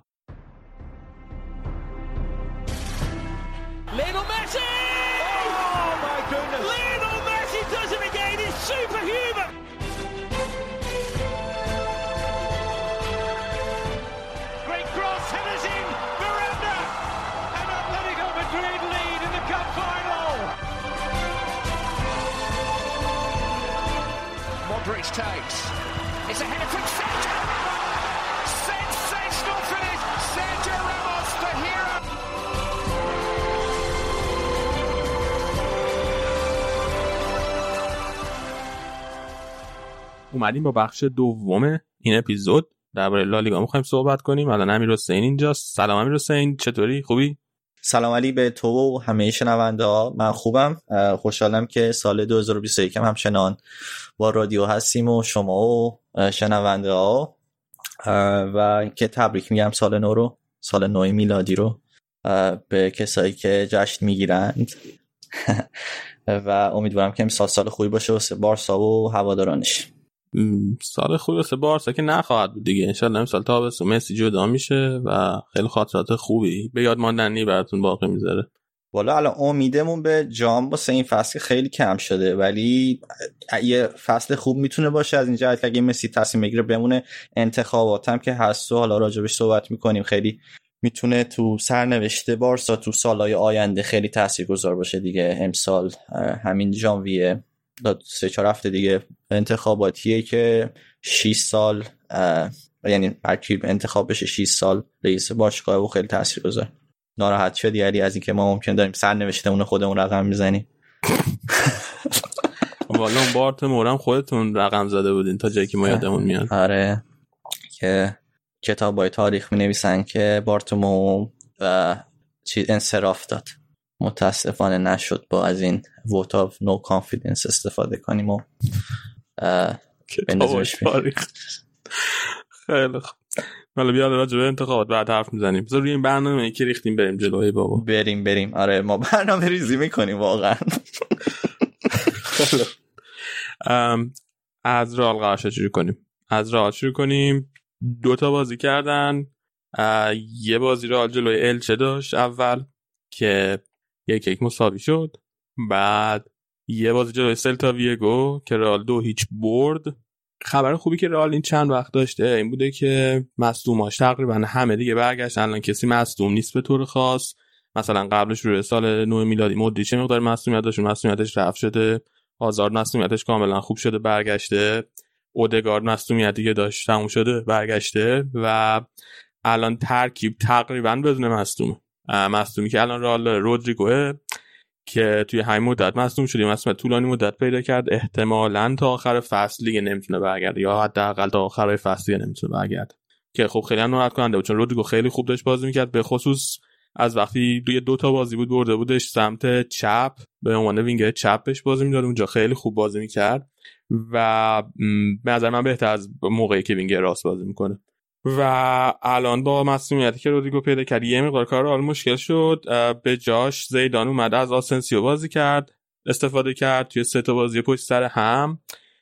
و توی این سه تا بازی پشت سر هم اول جلوی گرانادا بعد الچه و بعد سلتا. بالاخره آسنسیو خودش رو پیدا کرد و سه تا بازی به نسبت خوب داشته جلوی گرانادا. گرانادا جلوش خیلی عالی نبود ولی سه چهار دقیقه فوق العاده داشت. توی سه چهار دقیقه همه کار کرد. موقعیت خیلی خوب ساخت شو یه شوت خیلی خوب زد و در نهایت یه پاس گل داد به کاسمی رو که باعث شد گل اولش به گرانادا بزنه تا بتونه در نهایت دو هیچ ببره با گل دقیقه آخر بنزما. بعد جلوی الچه دوباره یه شوت خیلی خوب زد توی اول که خورد به تیر دروازه برگشت مدریچ همونو تونست با توی rebound با ضربه سر گل کنه که شد اولین گلی که مدریچ واسه رئال با سر زده. از یه فاصله خیلی خوبی هم بود. توی 18 قدم بود ولی یه ذره مثلا فاصله داشت یه ذره در شوت آسنسیو میگی یا ضربه سر مودریچ؟ ضربه سر مودریچ. آره ضربه سر مودریچ تو محوطه. بازی سوم هم جلوی سلتا بود که دیگه توی این بازی با سلتا فوق العاده خوب بود. یه گل یه پاس گل. مثل لوکاس واسکز یا اونم یه گل یه پاس گل. گل اولو آسنسیو سانتر کرد لوکاس واسکز زد تو گل. گل دوم لوکاس واسکز پاس داد آسنسیو زد تو گل. و خب این خیلی خبر خوبه من همیشه گفته بودم که آسنسیو بازیکنیه که اگه برگرده به اوج اگر آماده بشه خیلی می‌تونه به رئال کمک کنه. توی آمار گلزنی رئال خیلی تاثیر داره و حجم شوت رئال می‌بره بالا. رئال یه مشکل بزرگی داشته توی این چند سال از بعد از رفتن رونالدو. حجم شوتاش پایین بوده و آسنسیو بازیکنیه که می‌تونه حجم شوت رئال ببره بالا. همین بالا رفتن حجم شوت باعث میشه که تعداد گل هم خودش خود به خود بره بالا. برای این برگشتن آسنسیو خیلی خوب. آزار دو تا بازی داره دو تا 15 دقیقه بازی می‌کنه. برعکس دفعات پیش که هر دفعه از مصدومیت برمیگشت سریع زیدان push ش می‌کرد که برگرده بازی کنه طولانی مدت بازی کنه. این دفعه مشخصه که داره بهش زمان میده می‌خواد بهش فرصت بده که آروم آروم برگرده به شرایط بازی. خیلی بهش فشار نیورده. حتی تو بازی با الچه با اینکه خیلی بهش نیاز داشتیم فقط 10 دقیقه 15 دقیقه آخر بازی آوردش توی زمین که تازه بازی اولش هم بود. و خب خوبه. اگر آزاردن بتونه آماده بشه واقعا نوید بخش روزای خیلی بهتری میشه با سرا به طور خاص بازی با الچه رالیم اول خیلی خوبی داشت بازی با الچه. اول خیلی خوب بازی کرد خیلی بهتر از الچه بود. موقعیت گلای خوبی هم ساخت ولی خب فقط از یکیش تونست استفاده کنه. اما نیمه دوم رال افت کرد و افتش هم به نظرم کاملا مرتبط بود به بهتر بازی کردن الچه. مربی الچه هم بعد بازیش پرسیدن گفته بود که ما تو نیمه اول می‌دونستیم خوب بازی نکردیم ولی در این حال می‌دونستیم که چون فقط یه گل عقبیم هنوز توی بازی هستیم و هنوز می‌تونیم برگردیم به جریان بازی. و یه کاری که نیمه دوم کردن بازیکنای الچه که خیلی خوب جواب دادیم بود که موقعی که می‌خواستن از پرس بالای زمین رال فرار کنن توپو مینداختن پشت فضای پشت دوتا فولبک رال پشت مارسل و پشت کارواخال. و از اون فضا استفاده می‌کنن واسه حمله کردن. خیلی موقعیت های خوبی هم ساختن تو نیمه دوم با همین به همین روش. و حالا ما قبلا هم حرف زده بودیم راجبش تو بازی. با سویا اگه یادتون باشه که رئال اولین بازی از اون بازی بود که بردش باعث شد دوباره اوج بگیره و دوباره بهتر بشه. بحثش پیش اومد که رئال و کلا تیم‌های اروپایی این فصل نمی‌تونن خیلی تو کل بازی پرس بالای زمین رو نگه دارن. به این خاطر که پیش فصل نداشتن. فصل سختی بازی فشرده است از نظر فیزیکی کم میارن و کلا آمار پرس اوف کرده. میزان پرس توی لیگای برتر اروپایی اوف کرده. ولی خب توی این بازی با چه دوباره زیدان اصرار داشت که هر سه تا اسم گفتم. هم رئال گفتم هم پرس گفتم تا اینکه بالاخره زیدان درست گفت. زیدان اصرار داشت که حتما پرس رو نگه داره و الچه واقعا از این استفاده کرد. و یه اتفاقی هم که افتاده بود که بعد از بازی با آلاوز که مارسلو فیکس بود و رئال باخت دوباره توی این بازی با چماس اولین بار مارسلو فیکس بود و رئال امتیاز از دست داد. واسه اولین بار بعد اون بازی. و هرچند گل رئال تقصیر مارسلو نبود هستن و خب گل الچه اصلا تقصیر مارسلو نبود و یه خطای پنالتی بود که کار با خالات خطای ناشیانه هم به نظر مثلا نیاز نبود خطا رو بکنه. ولی حجم حمله که از سمت مارسلو می‌شد به خصوص کیفیت حملاتی که از سمت مارسلو می‌شد خیلی زیاد بود. و راموس رو هم یه مقدار محدود کرده بود همون بازی کردن مارسلو برای اینکه مجبور بیشتر حواسش باشه به فضای پشت مارسلو. خلاص من خیلی منتقد بازی کردن مارسلو هم از هر دفعه اینو راجع به حرف می‌زنیم تو تو رادیو کار بخورم گفتم سر گل خب پنالتی که داد خوب نبود. پنالتی خیلی چجوری بگم خیلی آماتور گونه بود ولی بقیه بازی خیلی بازی خوبی داشت. کارواخال واقعا از من یکی از آندرریتد ترین بازیکن‌های رئاله و کلا یکی از آندرریتد ترین دفاع راستای دنیاست. دلیلش هم اینه که معمولا فول بک ها یا به عنوان فول بک شناخته میشن که توی حمله خیلی عالیان یا به عنوان فول بک شناخته میشن که توی دفاع خیلی خوبن. کارواخال توی هیچ کدومشون خیلی عالی نیست ولی توی جفتش سطح خیلی بالایی داره. یعنی هم توی فاز هجومی بازی هم توی فاز دفاعی بازی رئال بازی سطح بالایی ارائه می‌کنه و همیشه میشه بهش تکیه کرد. سانتراش سانترای خیلی خوبه. کارواخال یکی از بهترین سانت کننده های دنیاست و حالا اینجا اشتباه کرد پنالتی بعدی داد. بعضی وقت از این کارا می‌کنه. خطای بعدی از وقت تو محوطه جریمه می‌کنه. این یه نقطه ضعفی که کار بخال داره. بازی با چه مساوی شد؟ رئال مجبور بره با سلتا بازی کنه بعدش. توی ورزشگاه دی استفانو. و جلوی سلتا که 6 تا بازی بود نباخته بود. از بعد از اینکه مربیشون اخراج کرده بودن مربی جدید آورده بودن فرم خیلی خوبی گرفته بودن و امتیازها خیلی خوب جمع کردن. حساب خودشون از اون ته جدول جدا کردن. آسپاس فوق العاده بوده براشون. آسپاس الان اگر اشتباه نکنم حداقل قبل از این هفته هم آقای گل لالیگا بود هم آقای پاس گل لالیگا. و کلا سلتا تیم خیلی خوبی شده بود. رال جلوی سلتا هم بازی دو سه دقیقه اولش خب با حمله سلتا شروع شد. یه موقعیت خیلی خوب آسپاس داشت. توپ از کورتو هم تونست رد کنه ولی ناچو تو لحظه آخر توپ برگردون قبل از اینکه تو بره توی گل. ناچوی که قبل راموس فیکس بعد خب ببخشید. ناچوی که به جای راموس فیکس شده بود راموسی که روز قبل بازی مثل اینکه یه مقدار مشکل گوارشی داشته فکر کنم. برای همین نتونست به بازی برسه به جاش ناچو بازی کرد و بازی فوق العاده داشت. همین جنو می‌خوام در ناچو هم فکر کنم قبلا هم گفتم. ناچو واسه رئال بازی کنه خیلی مهمیه. چرا؟ چون که توی چهار تا پست می‌تونه بازی کنه. هم دفاع راست هم دفاع چپ و هم هر دو تا position دفاع وسط. یعنی هم دفاع وسط راست هم دفاع وسط چپ. یا هر چهار تا این position می‌تونه بازی کنه. و اینکه هیچ وقت پشت سر هم بهش بازی نمی‌رسه. معمولا بازی یکی بهش می‌رسه با فاصله است. مصدومیت مشکل پیدا کنه مشکلش رئال. محرومیت پیدا کنه. اینجور وقت است که به ناچو بازی می‌رسه. بنابراین هیچ وقت به خاطر تعداد بازی پشت سر هم نمی‌تونه به فرم خوب خودش برسه. ولی همیشه بهترین تلاشش می‌کنه بیشترین تلاشش می‌کنه و واقعا بیشتر وقت بازی خیلی قابل قبولی ارائه میده. یعنی بازی متوسط رو به بالایی. و توی این بازی سلتا هم ناچو فوق العاده بود. و خیلی زوج خوب شده با به خاطر همین هم رئال تونست clean sheet کنه. همون توپی که ناچو دفع کرد همون توپ برگشت رفت توی محوطه سلتا. آسنسیو سانتر کرد و با ضربه سر لوکاس واسکز گل شد که من اول فکر کنم توپ نرفته تو گل. یعنی خیلی زاویه بسته به نظر از اون زاویه که دوربین داشت نشون می‌داد. ولی دیدم توپ رفت تو گل و شروع کرد لوکاس واسکز خوشحالی. واقعا انگار که بهشت به من داده بودم حالا خیلی دراماتیک گفتم ولی خب خیلی خوشحال کننده. توی بقیه این بازی برعکس بازی با که اصرار داشت زیدان که حتما پرس نگه داره. رئال این بازی به نسبت دفاعی راه داد. توی mid block دفاع کرد خیلی لازم نمی‌دید که حتما بازیکن سلتا توی زمین خودشون پرس کنه. و از اون طرف سلتا هم تمایل داشت به حمله و نگه داشتن موقعیت توپ. و مربیشون هم گفته بود که ما سبک بازیمون رو به خاطر اینکه داریم رئال بازی می‌کنیم عوض نمی‌کنیم. تمایل داشتن به افسا تو بازیشون کردن توی بقیه نیمه اول رئال خیلی موقعیت نتونست داشته باشه. بازی متعادلی بود. نیمه دوم همینطور شروع شد تا جایی که آسپاس مصدوم شد و رفت بیرون از زمین. موقعی که آسپاس مصدوم شد رفت از زمین بیرون از اونجا به بعد دیگه رئال خیلی راحت تونست بازی کنه و گل دومش هم تو همون دقایق بعد بیرون رفتن آسپاس به ثمر رسید که این دفعه لوکاس واسکز پاس داد و آسنسیو گل زد. که توپی هم که باعث شد که به گل ختم بشه به گل دوم تو بود که مودریچ از وسط زمین پاسو قطع کرده بود. بعد از آسپاس یکی دیگه از بازیکن‌های سلتا ویگو هم مصدوم شد نولیتو هم مصدوم شد اونم رفت بیرون. و حالا بعد ببینیم که من دنبال نکردم ببینم وضعیت مصدومیت این دوتا به کجا رسید. چقدر مصدومن یا نه ولی این دوتا رو اگر از دست بده واقعا براشون lost بزرگیه. خیلی خوب بودن واسه سلتا. بعد بازی سلتا رال یه هفته استراحت می‌کنه دوباره این شنبه میره توی خونه اوساسونا جلوی اوساسونا بازی می‌کنه اوساسونا هم الان جزو تیم‌های ته جدول وضعیت خوبی نداره و بعدش بازی های سوپرلیگ اسپانیا شروع میشه با حضور رئال بارسا بیلبائو و سوسیداد. که رئال قراره با بیلبائو بازی کنه بارسا قراره با سوسیداد بازی کنه.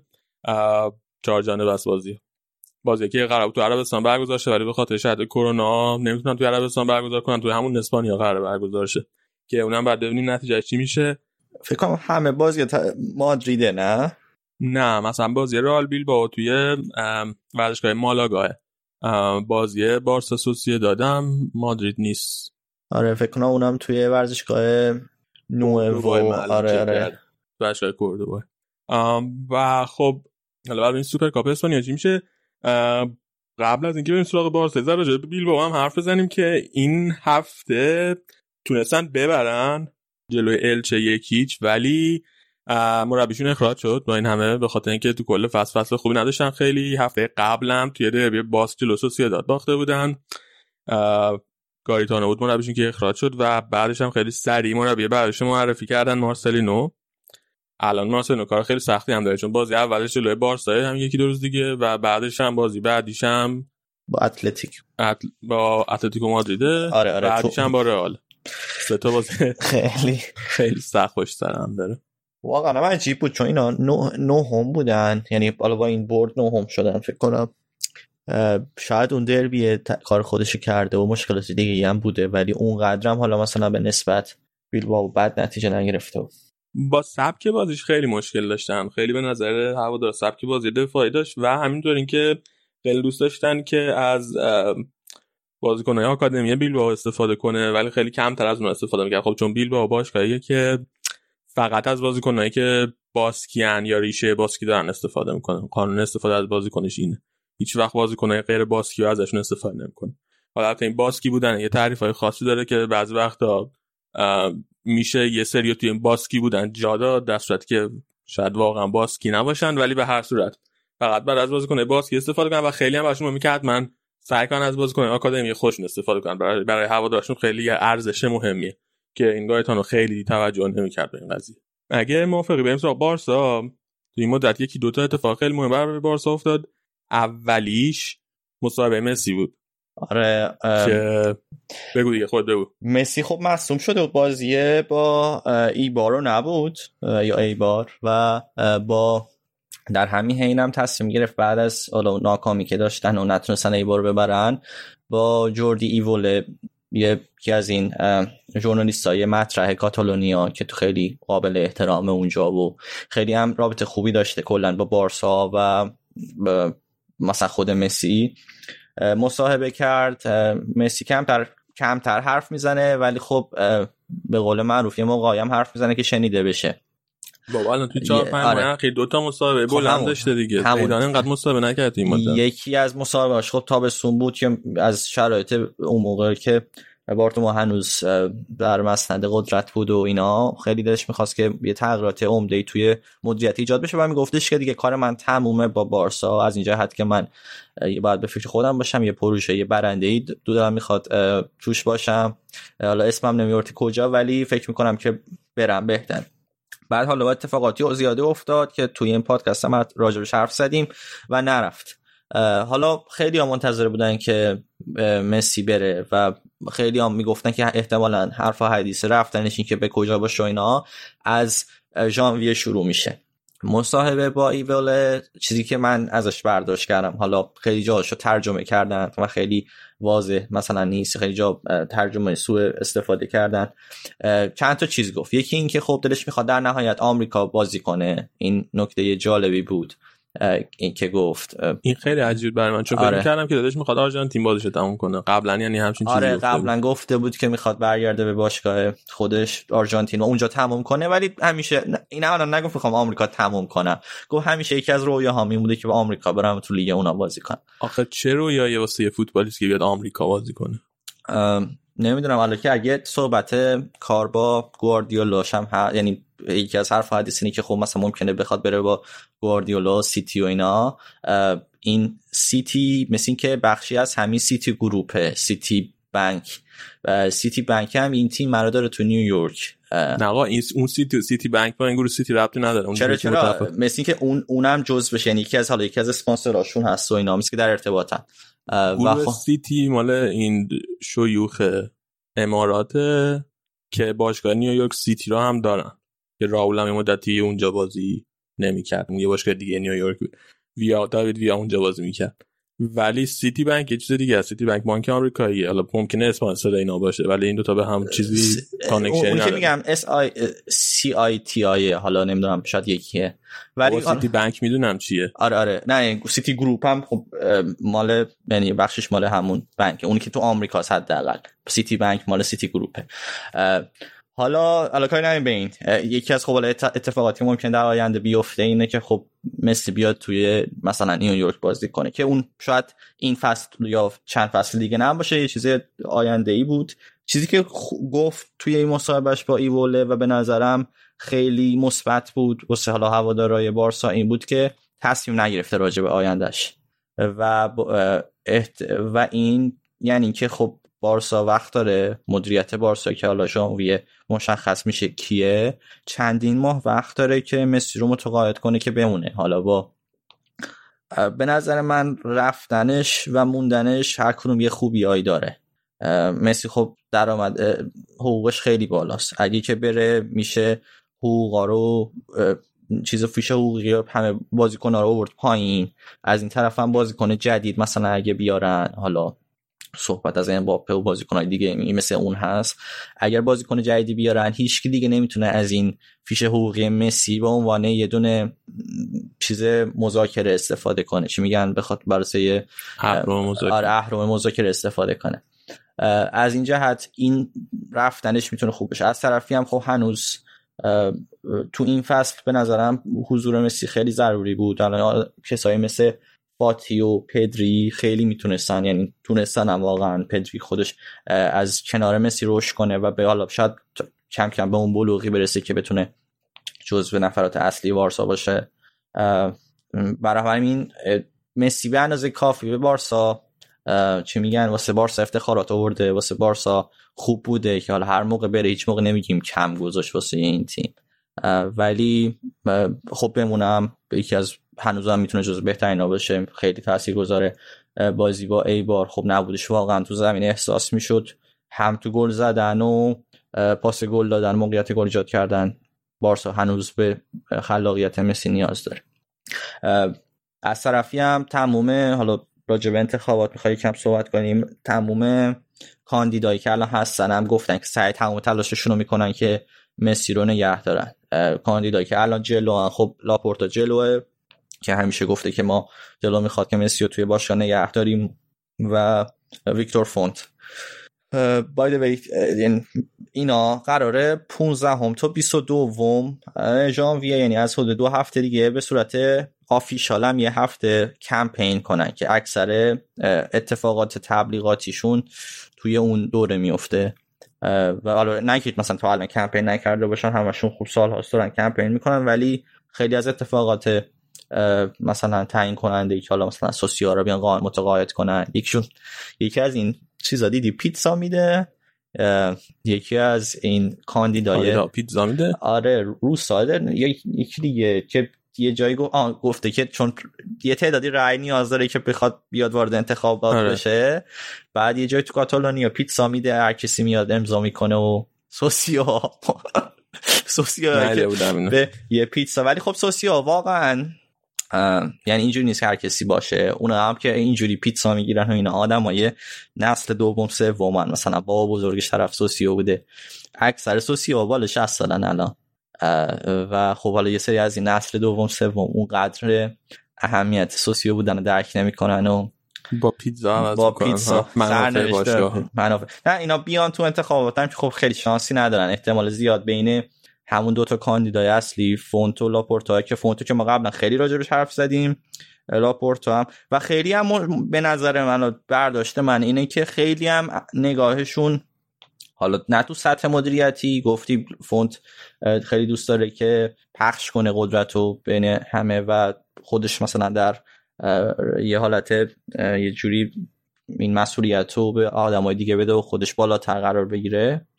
ولی به غیر از اون خیلی نگاهشون به لاماسیا و فوتبال بازی کردن بارسا و اینکه فلسفه بارسا رو دوباره برگردونن اینا خیلی از اونجا حتی شبیه اون با خانواده خود لاپورتا مثلا با خانواده کرایوف خیلی نزدیکه بعد از اون طرف فونت قول داده که این بچه کرایوف بیاره توی مدیریت باشگاه.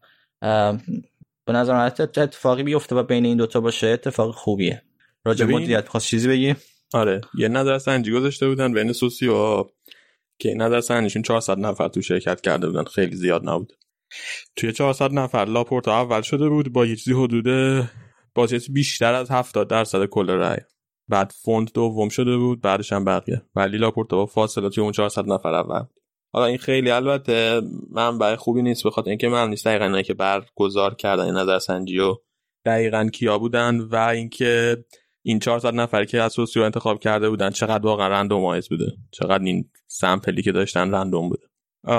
لاپورتا توی این دو سه هفته خیلی کارهای زیادی کرده که توجه رو جلب کنه. یکی از مهمترین کارهایی که کردیم بود که یه بنر خیلی بزرگ توی شهر مادرید خیلی نزدیک به ورزشگاه سانتیاگو برنابو زده بود از خودش که خیلی توجه رو جلب کرد. از این نظر که خب نزدیک ورزشگاه برنابو بود. رفت و خودش هم با بنر عکس گرفته بود و اینجوری در و حرف زدن که یعنی مثلا از این هم اگر بخواهیم نزدیکتر می‌شویم. یه همچین فازی گرفته بود لاپورتا.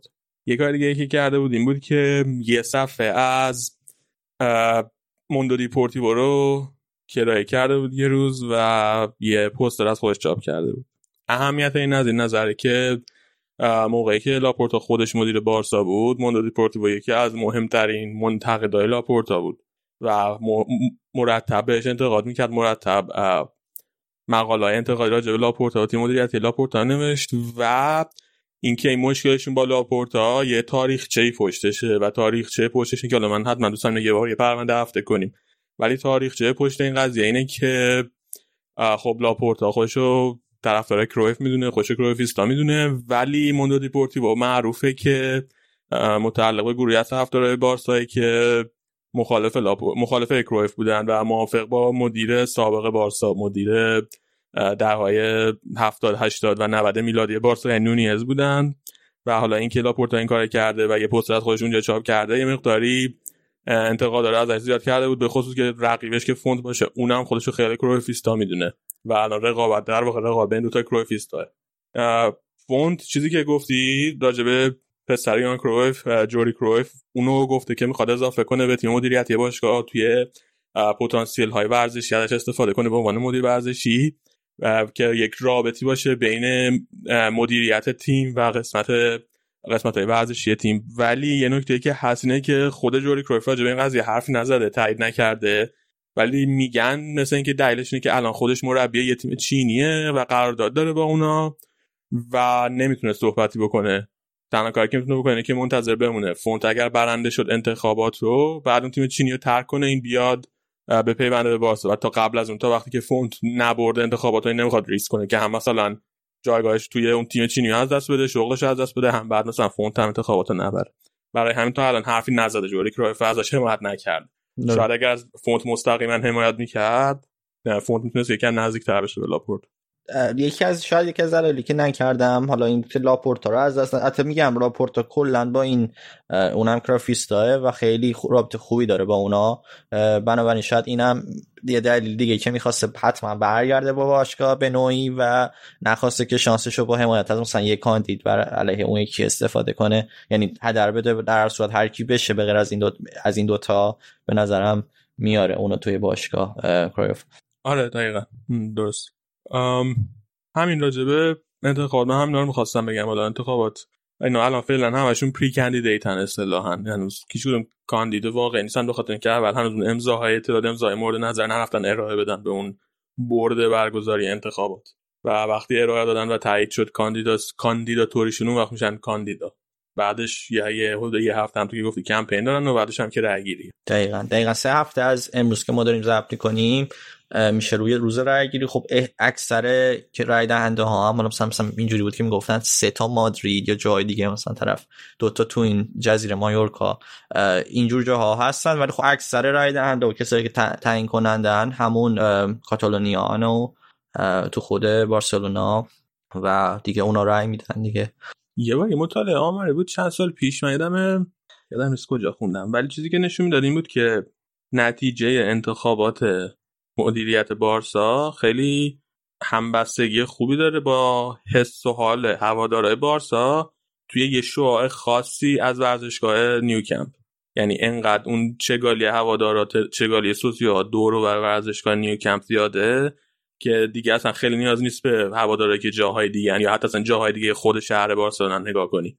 همون چند تا بلوک دور و برای ورزشگاه نیو کمپو که نگاه کنیم می‌تونیم بفهمیم نتیجه نهایی چی میشه. دقیقا. اونجا جزو محل قدیمی هم هست و خب اکثر اینا هم که گفتیم سن بالا و قدیمی های باشگاه و طرفدارای قدیمی هن و حالا تعدادی که دیگه از نسل دوم سوم بهشون یه جورایی سوسیو بودن ارث رسیده. می‌خوای یه ذره راجع بازی بارسا هم صحبت کنیم؟ دوتا بازی کرد بارسلونا. بازی اول که بازی وسط هفته هم بود سه شنبه با ایبار بود که بازی که تو این بازی ما مسی رو نداشتیم به دلیل اون مصدومیت جزئی که واسش به وجود اومده بود توی تمرین. و کاری که کرده بود باز سه دفاع بازی کرده بود. کمان آروخو مینگزا و لانگره رو گذاشته بود کنار هم. به این صورت که خب آروخو قلب دفاع مینگزا به سمت راست و لانگدم چپ. ولی این قلب دفاع که گفتیم یاد چی افتادم یاد پویول؟ نه. چی؟ مثل توی شانم هست تو قلب سپه را به آین بده. یاد اون افتاد بله. بگو بگو. مرسی که از شاهنامه هم رفرنس میارید توی پادکست. آره خود در قلب دفاع نتونه یعنی به نظر من حالا در کل بازی خوب بود ولی یه اشتباه داشت خوب اشتباه تاثیر گذاری بود دیگه. توی دقیقه پنجاه توپو داد به تقریبا پاس داد به مهاجم شماره نوه ایبار گارسی کیک گارسیا. اونم توپو برد جلو و تک به تک گل کرد. تک به تک خیلی خوب زد. یعنی تشتگن هم خوب اومده بود بیرون ولی خیلی خوب ضربه زد و گل شد. بارسلونا عقب افتاد. چیزی که مشهود بود یعنی واضح بود تو این بازی بود که بارسلونا از موقعیتش درست استفاده نمی‌کنه تو این بازی. برایت فید چند تا موقعیت از دست داد.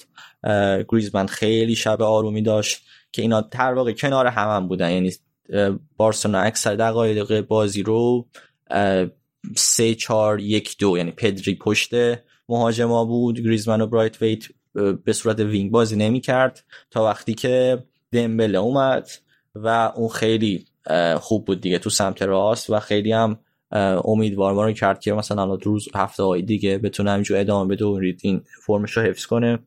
چندین خطر ایجاد کرد.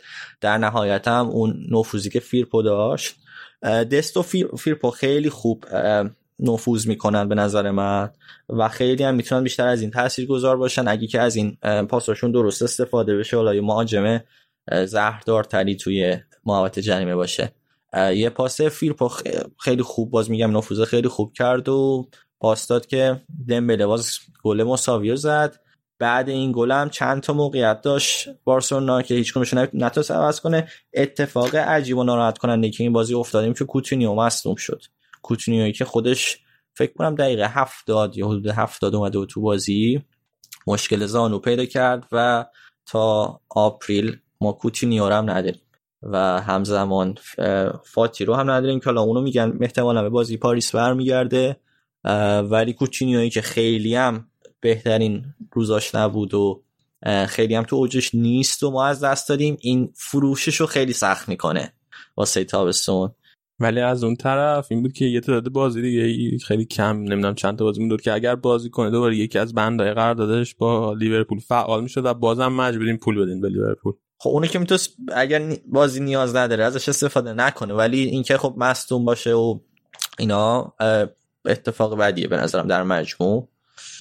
ضمن اینکه می‌تونست بعد از اون نمی‌دونم تا کی باید این پول رو بده ولی شاید می‌شد بند رو دور زد اینجوری که که شما خیلی هم سابقه خوبی دارین در دور دادن بند مختلف واسه همین؟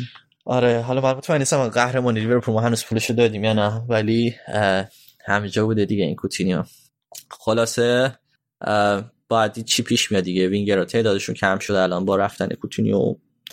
فاتی هم که مصدومه.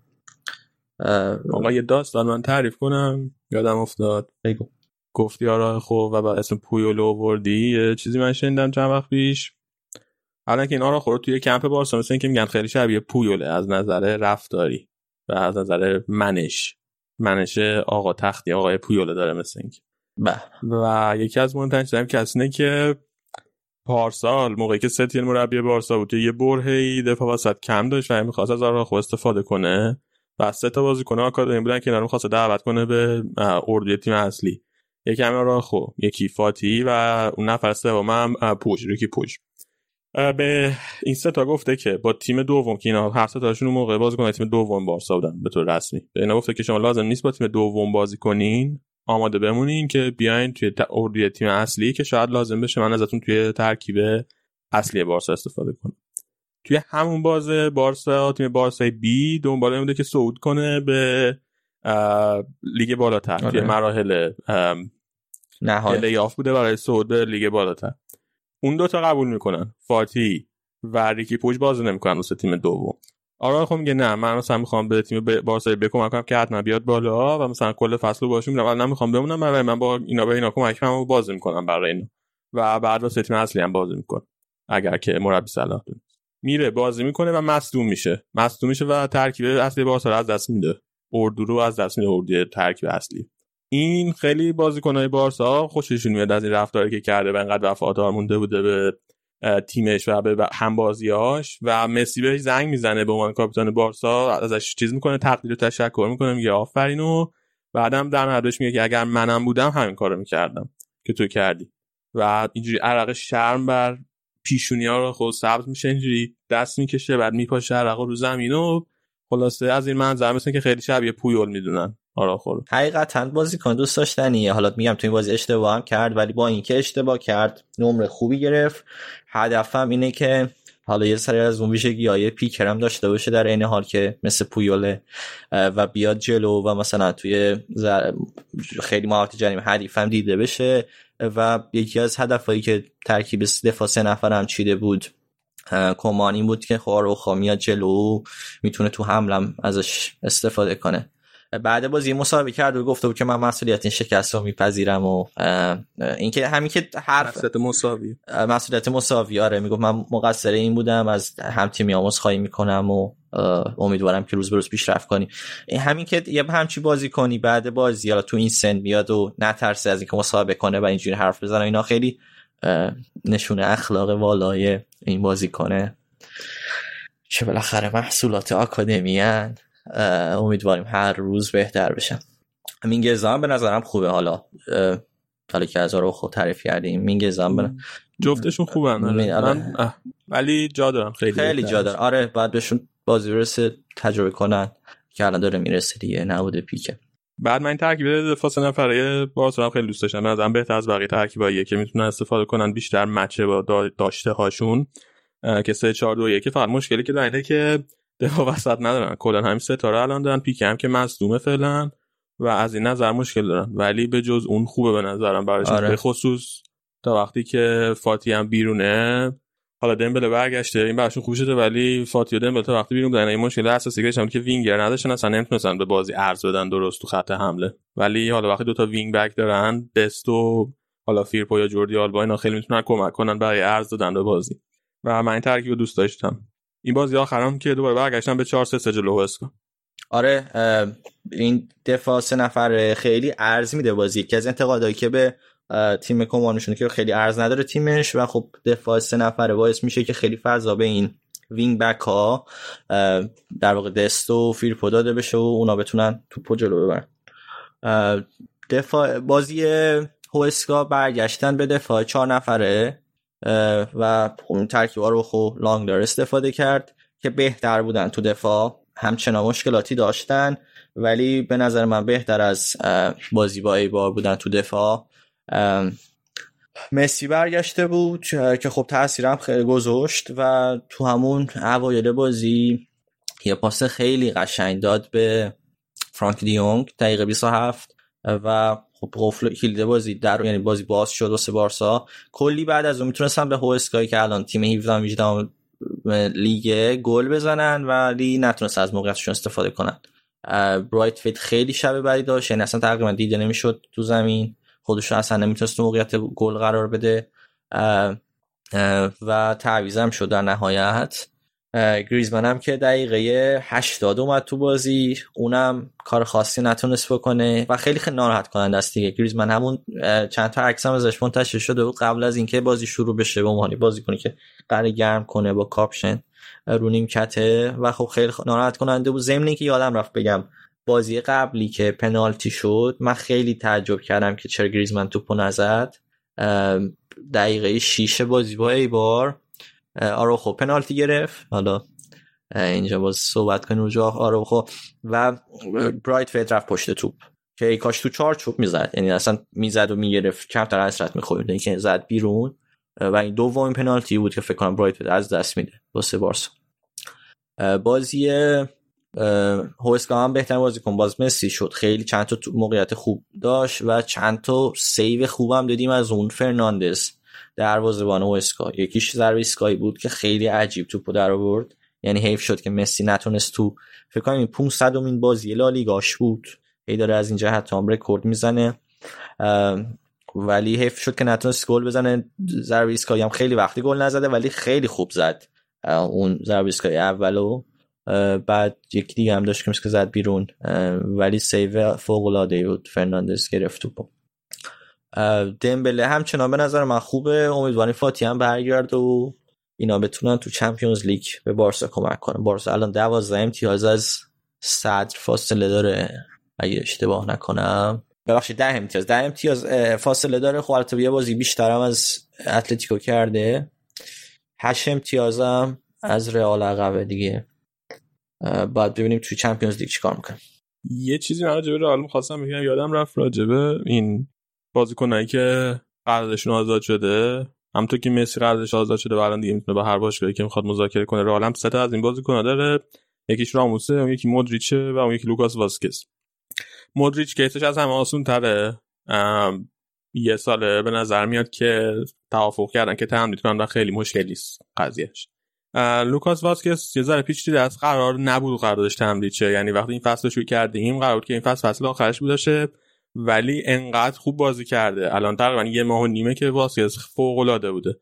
هم دفاع راست رئال بازی کرده هم wing راست بازی کرده و توی هر دو تا پست عالی بوده و بحثش هست که دو قراردادش تمدید کنن. مثل اینکه یه offer هم بهش دادن. من امروز داشتم مارکارو میخوندم ولی مثل اینکه لوکاس واسکز اون offer اولیه رو قبول نکرده. حالا باید ببینیم چه شکلیه. چی میشه. لوکاس واسکز هم بالای 30 ساله اونم قطعا اگر تمدید کنه یه سال خواهد مهمترین case ی که این وسط از قضیه راموسه. خب راموس هم بالای 30 ساله. رئال با بازیکنای 30 سال فلورنتینو پرز با بازیکنای 30 سال همیشه فقط یک سال تمدید می‌کنه. یک سال یک سال تمدید می‌کنه. تنها استثنایی هم که توی این قضیه بوده کریستیانو رونالدو بوده. ولی راموس معتقده که انقدر خوب بوده و انقدر موثر و تاثیرگذار بوده که این حقو به دست آورده که زیدان که پرز باش دو سال تمدید کنه. و خب من فکر کنم که درستم هست و واقعا فوق العاده بوده. از نظر فیزیکی هم هیچ مشکلی هنوز نداره. و کاملا می‌تونه که برای دو سال دیگه فیکس رئال باشه. حالا خواست بحثه بین این دوتا که قراردادی یه ساله باشه دو ساله باشه. سر حقوق تا اونجا که خیلی مشکلی ندارن توافق دارن که حقوقشون بعد حقوق راموس بعد چقدر باشه. سر طول قرارداد مشکل دارن. که من فکر نمی‌کنم اونم مشکلی در نهایت ایجاد کنه. اینا احتمالاً با هم به توافق می‌رسن. حالا یا دو ساله مندن یا اینکه مثلا یک به علاوه یکی مندن یه سال قطعی و یک سال دیگه با یه شرایطی مثلا اگه یه تعدادی بازی کرده باشه یا یه همچین چیزایی می‌تونن تو قراردادش. بعد می‌دونم خیلی مشکلی پیش بیاد. مهمترین خبر نقل و انتقالاتی که هست اینه که با هم بازیکن بایرن. قراردادش تموم میشه. تابستون امسال اونم الان دیگه بازیکن آزاده می‌تونه مذاکره کنه. و با هم به رئال خیلی لینک شده هم به بارسا. ولی به نظر میاد رئال جلو افتاده توی رقابت واسه گرفتنش. و خب قرارداد میشه که یه قرارداد بزمن میشه. یعنی نرخی برای جابجاش پرداخت نخواهد شده بایرن. ولی حقوق خیلی زیادی می‌خواد. حقوق بالای 10 میلیون یورو در سال می‌خواد. احتمالاً به همین دلیله که بارسا نتونسته تو رقابت بمونه. به همین دلیل هم هست که بایر نخواسته قراردادش تمدید کنه چون که به نظرشون حقوق زیادی می‌خواد. و مثل اینکه رئال ولی دنبالشه که باش قرارداد ببنده. قرارداد 4 ساله. خب حالا با الان 28 سالشه. قرارداد 4 ساله باشه ببندن چه 32 سالش سن خوبیه به نسبت. و مهمترین نکته که داره اینه که توی سه تا پست می‌تونه بازی کنه. هم دفاع چپ فوق العاده ای بوده توی بایرن هم دفاع وسط بازی کرده و خوب بوده و خب هم توی دوره گواردیولا به خصوص به عنوان هافبک بازی کرده. و توی هر سه تا این پست می‌تونه به عنوان بازیکن ذخیره و بازیکن جانشین بازیکن هر سه تا این پست هم پستایی که رئال واقعا نیاز داره. یعنی هم ما تو دفاع چپ خب مندیو داریم و مارسلو هم. تو که بارها گفتیم قابل اعتماد نیست نمیشه بهش تکیه کرد.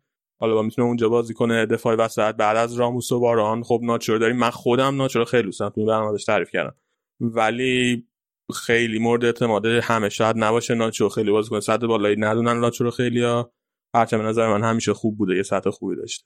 و در نهایت هم پست هافبک جای کاسمی رو می‌تونه بازی کنه و جای مودریچ و کروس هم می‌تونه بازی کنه.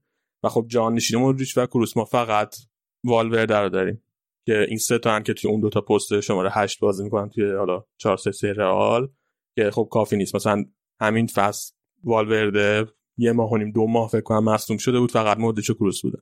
بنابراین بعد نیست که حالا با اون جام بتونه با من جانشین بازی کنه. گزینه خوبی من فقط گفتم حقوقشه که بنظرم خیلی حقوق بالایی می‌خواد بگیره. خب حالا با توجه به اینکه قراردادش رایگانه شاید بعد فکری نباشه آوردنش. و احتمالا باش قرارداد ببندن واسه این تابستون که از فصل بعد یعنی ملحق شه به ترکیب رو یه مسئله دیگه هم که اینه که وضعیت اقتصادی هیچ گونه باشگاه بزرگ اروپایی خوب نیست به خصوص اونایی که وابسته به هیچ کشوری نیستن. یعنی رئال بایرن بارسا یوونتوس منچستر یونایتد اینا همشون وضعیت مالی خیلی متزلزل دارن. این کانال توییتری سوئیس رمبل من دیدم این چند روزه چیزا منتشر کرده بود. پرونده اقتصادی رئال توی فصل 2019 2020 هم منتشر کرده بود و نشون داد که چقدر با سختی حساب کتاب اقتصادیشون رو مثبت نگه داشتن و چقدر تریک زدن چقدر مجبور شدن بازیکن کجا بفروشن و کاملا نشون داد که خیلی بعد رئال توانایی خریدن بازیکنای خیلی گرون داشته باشه توی این تابستونی که میاد. بنابراین خیلی هوادار نباید این تابستون انتظار بازیکنی مثل امباپه داشته باشه اینم حرف آخ. واسه بارسا هم دقیقا همچون گفتی خیلی سخته بازیکن گرون بخرن. حالا دارن صحبت می‌کنن که این اریک گارسیا احتمالا قطعی میاد تابستون چون که قراردادش هم تموم شده مفتی میاد احتمالا. امیدوارم به احتمال زیاد حقوقش هم خیلی بالا نیست چون که خودش هم خیلی دوست داشت که بیاد بارسا. آره خب بازیکن جوونی هم اساسا. آره بارسا خب بالاخره محصول باشگاه هم هست یه جورایی و دلش می‌خواست برگرده به خانه. خیلی خوب. رسیدیم به آخرین اپیزود. دست همه شما که اینجا درد نکنه. دمتون گرم. توصیه به بقیه یادتون نره. حتما به بقیه معرفی کنیم برنامه ما رو. و تا اپیزود بعدی که وسط هفته میاد همونطور که گفتیم درباره سریا و بوندسلیگا خدا نگهدار.